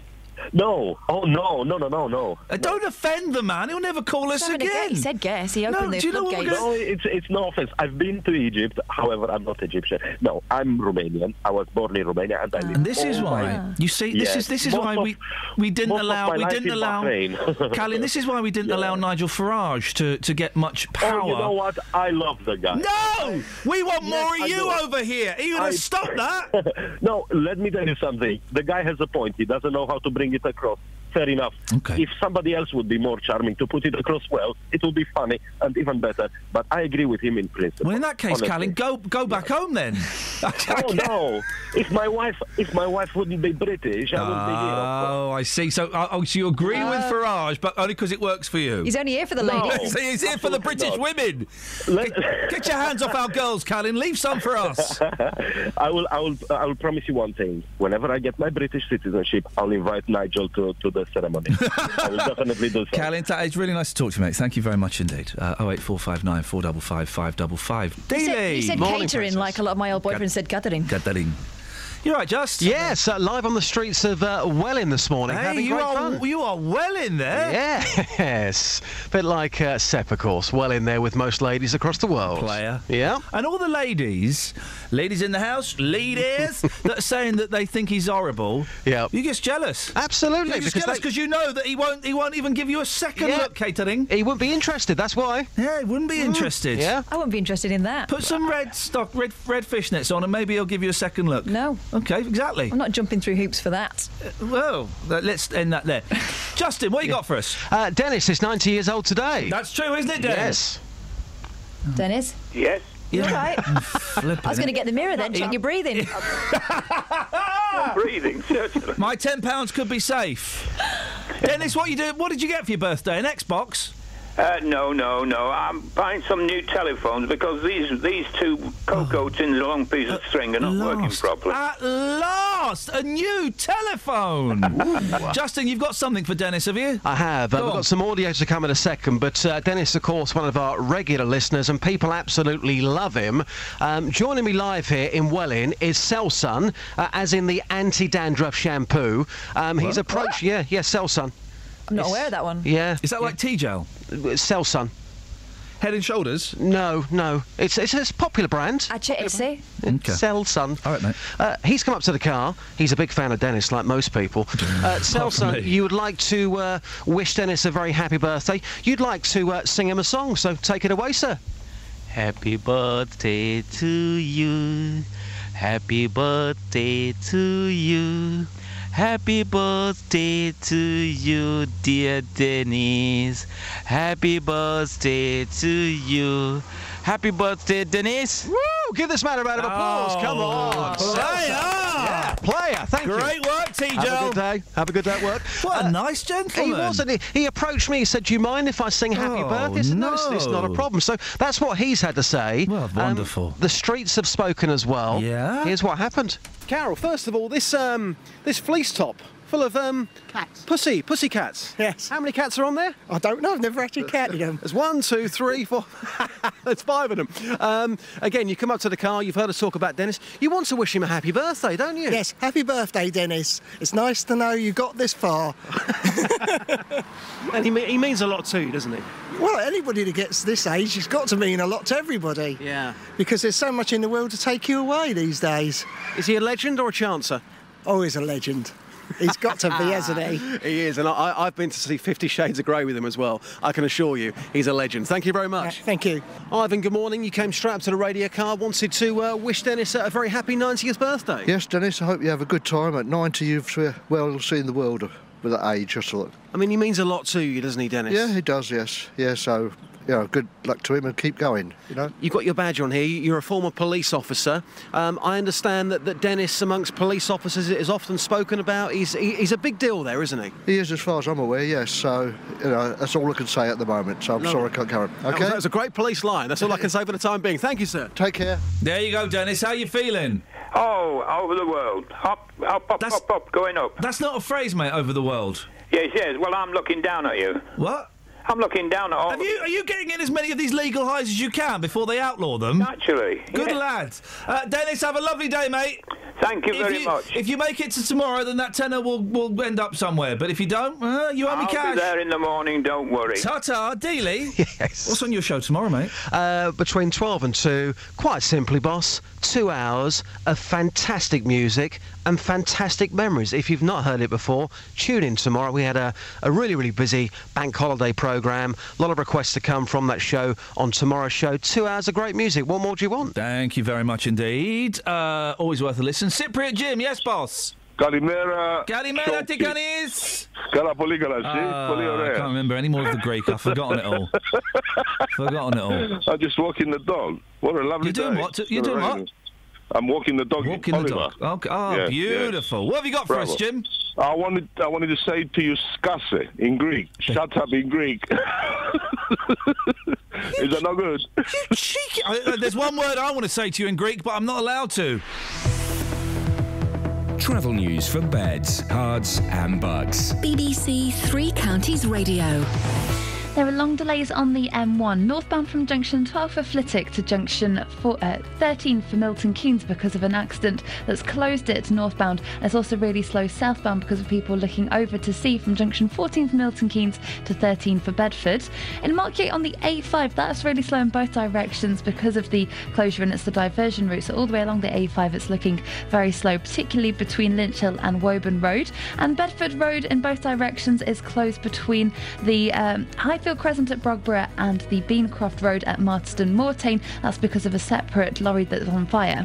On the A413 Buckingham Road in Aylesbury, that's got the traffic lights not working at Weedon Road. That's causing some slight delays on the speed sensors. No reports of any problems though on the trains. Samantha Bruff, BBC Three Counties Radio. Sammy, thank you very much. Have a nice weekend. Oh, I'll speak to you in a minute, actually. Take, I, I retract that. Um, comment about the weekend, and we'll, we'll do it again later. Or maybe not. See how we feel. Might have changed my mind by then. I might want her to have a terrible weekend. I just don't know, Kelly. I'm like a crazy man running around town naked. 8.47, it's Friday the 29th of May. I'm Iain Lee. These are your headlines on BBC Three Counties Radio. Three people have died in a collision between a lorry and a car on the old A421, the Bedford Road, in the early hours of this morning. And David Cameron is visiting Warsaw and Berlin as he rounds off his two-day tour of European capitals to argue the case for changes to the EU. Let's get the weather. Is Elizabeth? Beds, Herts and Bucks weather. BBC Three Counties Radio. Hello, very good morning to you. We're going to see some heavy rain soon, probably over the next couple of hours or so. That's when it's going to start to push in from the west, and uh, we'll see some heavy downpours just for a, a, short time, I think, and some strong gusts of wind as that rain eventually clears its way eastwards. Um, so by the time we get to the middle of the afternoon, it should be much drier again. We will perhaps see some showers around, but lots of dry spells and some spells of sunshine as well to end the day. Top temperatures today up to around 16 degrees, 61 in Fahrenheit. The winds will start to ease down through the afternoon too. Now, as we get into tonight, it's going to be dry. It'll feel quite chilly. The winds are going to lighten considerably. We could be looking at lows of around five or six degrees Celsius in some of the rural spots, so a bit cooler than it has been over the past couple of nights or so.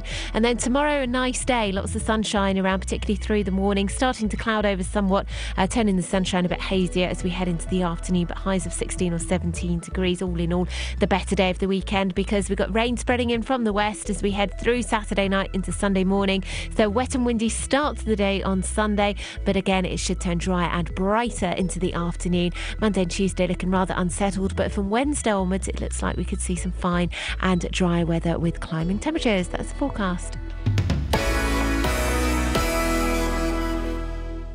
Every weekday morning. Coming up at 9 on the big phone in this morning. Is it a good idea to make jobless teenagers work for their benefits? How would you like this country to stand up to President Putin? Are you surprised to see British people being blatantly racist? The JVS Show. I think we've got to get over this issue about racism doesn't exist. It, it has existed. It will probably carry on existing. What I wanted to say is they've got this completely the wrong way around. You know, that, that, that is also true. That is also true. You will always get some, but they are such a minority. I think the man's a buffoon. Get him up, get him out of bed, give him a sense of purpose. The JVS Show. Do you think we have got to, as a country, start taking this issue more seriously? Every weekday morning on BBC Three Counties Radio. Kelly, spell square. S C U. What? Oh my god! Ah! Yep, that actually that actually happened on the radio. Matt's on the line. Good morning, Matt. Morning. Sorry, Kelly. I did it for entertainment reasons. Oh, you did it. Every time you play that, she looks around and panic. Yeah, like you're asking her again. Matt, Matt we, we've had our quota of old folk today. What do you want to bang on about? Oh. Uh, it's my birthday. So? So? So what? I'm entitled to have my uh, name mentioned on the radio? No. Matt. No. No. Retract. Retract, Matt. Retract. Okay. Hang on a second. How old are you, Matt? 75. Oh, that's nothing. You're a you're a, you're a I'm mere boy, baby yeah, I'm off compared. to Paris. Are you? Oh. Yes, this morning. Are you going to go to gay, gay Paris? Uh, I'm going to Paris and I'm going to uh, Hotel de Paris. Oi! Who's the lucky lady, Matt? Or are you going to pick I'm one up when you get telling there? I will tell you when I come back. Hey, Matty Boom Boom. You're not staying in we Pigalle, are you? We will be, we will be on the Eiffel Tower, Oh yeah. and we will, uh, we will do. Uh, Are you doing a French accent? we will ring the bells of Notre Dame. I don't think you will. I don't think they let you do that. And the Eiffel Tower, will, Tower's they will, they the, will. the Eiffel Tower's full of pickpockets. You know that, don't Uh, you? we'll keep an eye out for the pickpockets. Have you got a bum bag? I've, I've got uh, no. I've, uh, Yeah, yeah. He's I'm very good with my money, so don't worry about that, Iain. I'm a bit like you, Iain, because you won't come up to the stance for a drink. I'm, I'm terrified of that place. It sounds awful. Very careful, yeah. Although apparently they do good you. food. They do good food there, don't they? Absolutely now, yeah, yeah. How brilliant. long are you going to go to Paris for? Till Monday. Oh, mate. Dirty weekend. Uh-huh, Sacre bleu. Are you going to suck on what? Sacre bleu. are you going on the train? yes, on the old Euro Star. He's very French today, isn't he? I'm very prone today. Are you I'm- going on your own, or is uh, someone escorting you there? I've got uh, a friend with me today. And what is her name? Uh, I am not telling you. You're such a big, big mouth. What? I will not say nothing to you because you spread it around. Hey, Hey, I, hopefully you'll be spreading it around, Matt. If, the, if, Oh, I uh, hope so. if everything goes to plan, you Yes, mucky very old good, devil. Yes, yes, I'm looking forward to it. Well, I mean, to, to what? I sound like Sepp Blatter. you, you sound like Sasha Distel. I don't think anyone could Sasha resist. Distel, Matt, uh, what time you coming to get are me? falling on my head. Go on, Kelly. What? What time are you coming to get me, Matt? I'm. Kelly, we are going to have a great time. I, I can know. guarantee you that. Well, uh, Matt, listen, um, I am shocked. I'm speechless. Have a wonderful birthday. Have a wonderful time. Have a great bunk up. And uh, fingers do- fingers crossed, we'll speak to you on Monday, unless it kills you. Okay, I'll be still here Monday. Don't you worry. Ta ta, Matt. Have fun. Au revoir. He's going on a dirty weekend. Get in there, my I son. love how happy he sounds. He never sounds that happy. Well, I knew there had to be a change. It's not just his birthday. Oh, isn't that Christmas has come too. Isn't that funny? That's brilliant. Yeah, that's well done, Matt. Well, uh, hap- uh, yeah, happy birthday, Dennis. Happy birthday, Matt. And um, you know, have a. He won't be going up the Eiffel Tower. He ain't going to leave that hotel room. Partly because he'll put his back out. Uh, Sue's in Aylesbury. Morning, Sue. Sorry, you have to, I'm sorry you have to follow that filth. It's outrageous. That's Pensioners fine. having it away. Or naughty. That's fine. What have you got for us, Sue? I was just going to tell you that um, there's a fantastic charity in Aylesbury um, known as AHAG, Aylesbury Homeless Action Group. They work very closely with um, Aylesbury Vale District Council and all of the um, associated agencies. Um, I was thought I thought of it with the story you were running about the um, the the uh, The pregnant woman- young lady, yes. Yep, There's a yep. couple, and she's pregnant, and the house they're in, they, they're not allowed to stick around, and so they're going to get booted out next week. It's all rather unpleasant, and we get wish them. She should get herself down to Vale District And Council. what, and what, and what uh, so just this charity you mentioned, Sue, what, how, how would they be able to help? What kind of practical advice can they offer to someone uh, who is in a, a, a pretty desperate situation, let's not forget? Well, I'm just a volunteer. I, d- I don't know all the ins and outs, No. but they have got trained caseworkers that work um, on all of the problems that uh, have caused a person to be Yep. homeless. Um, they are a really fantastic charity. As I say, they normally work with referrals from Aylesbury Vale District Council. Um, uh, they can be contacted. There's a phone number 01296 435 026 or just rock up at their offices um, and ring the bell. That's at 2 Rickfords Hill. So, so listen, I really appreciate you mentioning that. It's you know, it's a desperate situation for that poor uh, uh, couple, soon to be trio. Um, and uh, let's hope it all gets uh, sorted out one way or t'other. Boils. Yes, do you want a text? Text Uh, this is from Katie in Luton. Morning, Katie in Luton. I'm incensed by the situation that blame and responsibility lies with the woman that gets pregnant. There's no mention of a father who seems to be free to opt out without criticism. I work in abortion care, so I have more experience than most of women making really difficult decisions. Thanks very much uh, for that one, Katie. Uh, we've also got um, one here from uh, another Matt saying, Who's the French bloke? that was Mathieu. Oh dear, naughty, naughty. Uh, and, uh, well, um, Janet, who doesn't often write things approving of Janet you. hates the show, listens to the show every day, hates it, and texts every day with her, her hatred. I'm shocked to find that for the first She's what? time, she's shockled. She oh, shock, shocked and Chuckled. cuckolded. Shockled to find that for the first time I'm in agreement with Mr. Lee. Get in there. She always calls you Mr. Yeah, well, although right. what comes next isn't always the most polite. No, it doesn't matter. Respect. Why do these so-called experts come on so unprepared to plead their case and expect us to do the hard work, Janet? Oh right. So I've, well, I've won the argument with Scott. We've been arguing during the show about this. How, of course, I've been saying, of course, it's cheaper. Because if you go to a private company, Scott said, I'm going to go get a private company to make my dinner for me tonight and bring it round my house, save myself a fortune. You then he uses a very rude, rude sexual swear word. And the thing is, right? So it's not just one hospital ordering from a private company. It will be, let's say, five hospitals ordering from a private company. This is how they save the money. It's, it's basic maths, guys. So it's five hospitals ordering from a private company. And if we say that each hospital is ordering, let's be uh, a thousand meals each, that's then five thousand Yeah. meals. That's how they can afford to do it cheap, guys. It's it's, it's basic maths. His, his next t- tweet is "You naive crumb." Hang on a minute. You know the government's paying. You for, like that one, Kels?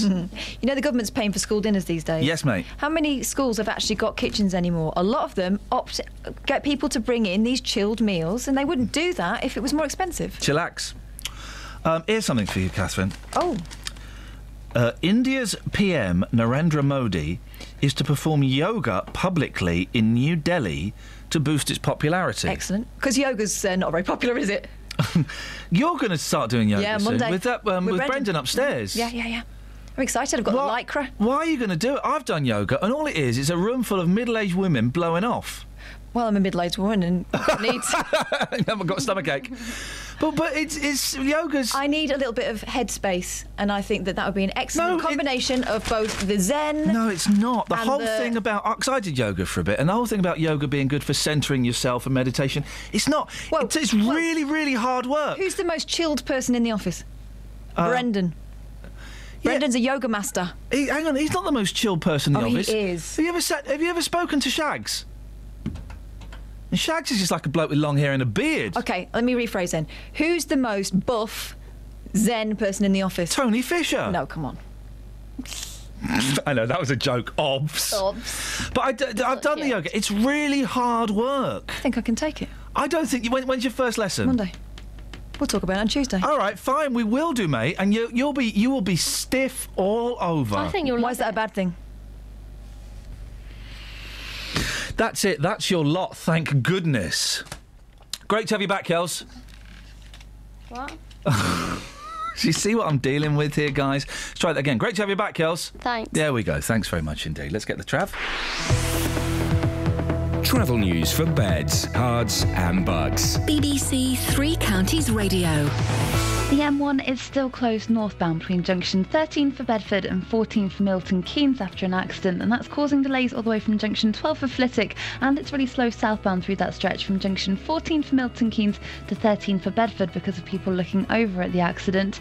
In Little Brickhill on the A5 northbound, that's got queues around the McDonald's roundabout with people avoiding the M1. It's also slow all the way down the M5, and the A505 Luton Road in Dunstable is really slow as well between Buscombe Road and the A5 High Street North. Lots of drivers trying uh, to get past that the closure of the M1 in Brogborough on the Bedford Road nearby. That's been that's still closed between Beancroft Road and Highfield Crescent in both directions after an accident in the night. And in Aylesbury on Buckingham Road, the traffic lights aren't working at Weedham Road. Samantha Bruff, BBC Three Counties. Now have a nice weekend, Samantha. Thank you very much. You're much, very, and very you. welcome. Ta ta. That's it. That's your lot, guys. Don't forget, a new podcast will be up soon. Thanks, Kells, for putting it together. We've recorded some nice extra bits as well that won't have been out on the radio. You'll get that on iTunes a little bit later on or the BBC Three Counties website. Until Monday at 6 from us, ta ta. Local and vocal across beds, Herts, and bucks. This is BBC Three Counties Radio. Thank you, Iain. Good morning. Welcome to the JVS show. I'm Jonathan Vernon Smith. It's Friday. It's nine o'clock, and on today's big phone in, do you sympathise with women who get pregnant but can't afford housing? 180,000 listeners have now been online to read the story of a Milton Keynes mum with three children who was unhappy with the home she'd been given for free by the council. Well, today we've heard the story of Aylesbury mum, Bianca Stacey, who lives with her partner in a shared house with eight other people. She's discovered she's pregnant, and since the landlord won't allow babies, she and her partner are now struggling to find a place to live. Well, both stories centre around local women who've started families despite not being able to stand on their own two feet financially. Well, I want to hear your reaction to this. Do you sympathise with women who get pregnant but can't afford housing? Pick up the phone, come on and have your say. Here's my telephone number it's 08459 455 555. This is the JVS show. On BBC Three Counties Radio. I'll take your call in just a second, but first, let's get the latest BBC News. It's one minute past nine. Here's Barry Caffrey. Good morning. Three people have died in a collision between a lorry and a car in Bedfordshire in the early hours of this morning. The lorry caught fire after the impact, which happened on the old A421 road. More details from Carol Abercrombie. Police were called just before 10 past midnight, where three people were pronounced dead at the scene. Two others have been taken to hospital. The road's closed between Brogborough and Marston Moretaine, and police say it's likely to remain closed for several hours. A pregnant woman from Aylesbury fears she could be forced to sleep on friends' sofas and floors if she's made homeless next week. Bianca is due to give birth in eight weeks' time, but has been served notice to leave the private rented house that she shares with eight other people and her boyfriend. The landlord doesn't allow children in the house, so they have to move out on Tuesday. Scott Dawes is from Shelter. It's increasingly common, um, not least because private renting has, has gone through the roof in, in recent decades. There are now sort of 11 million renters, um, and uh, the number of families in many areas renting has, has doubled in the last 10 years.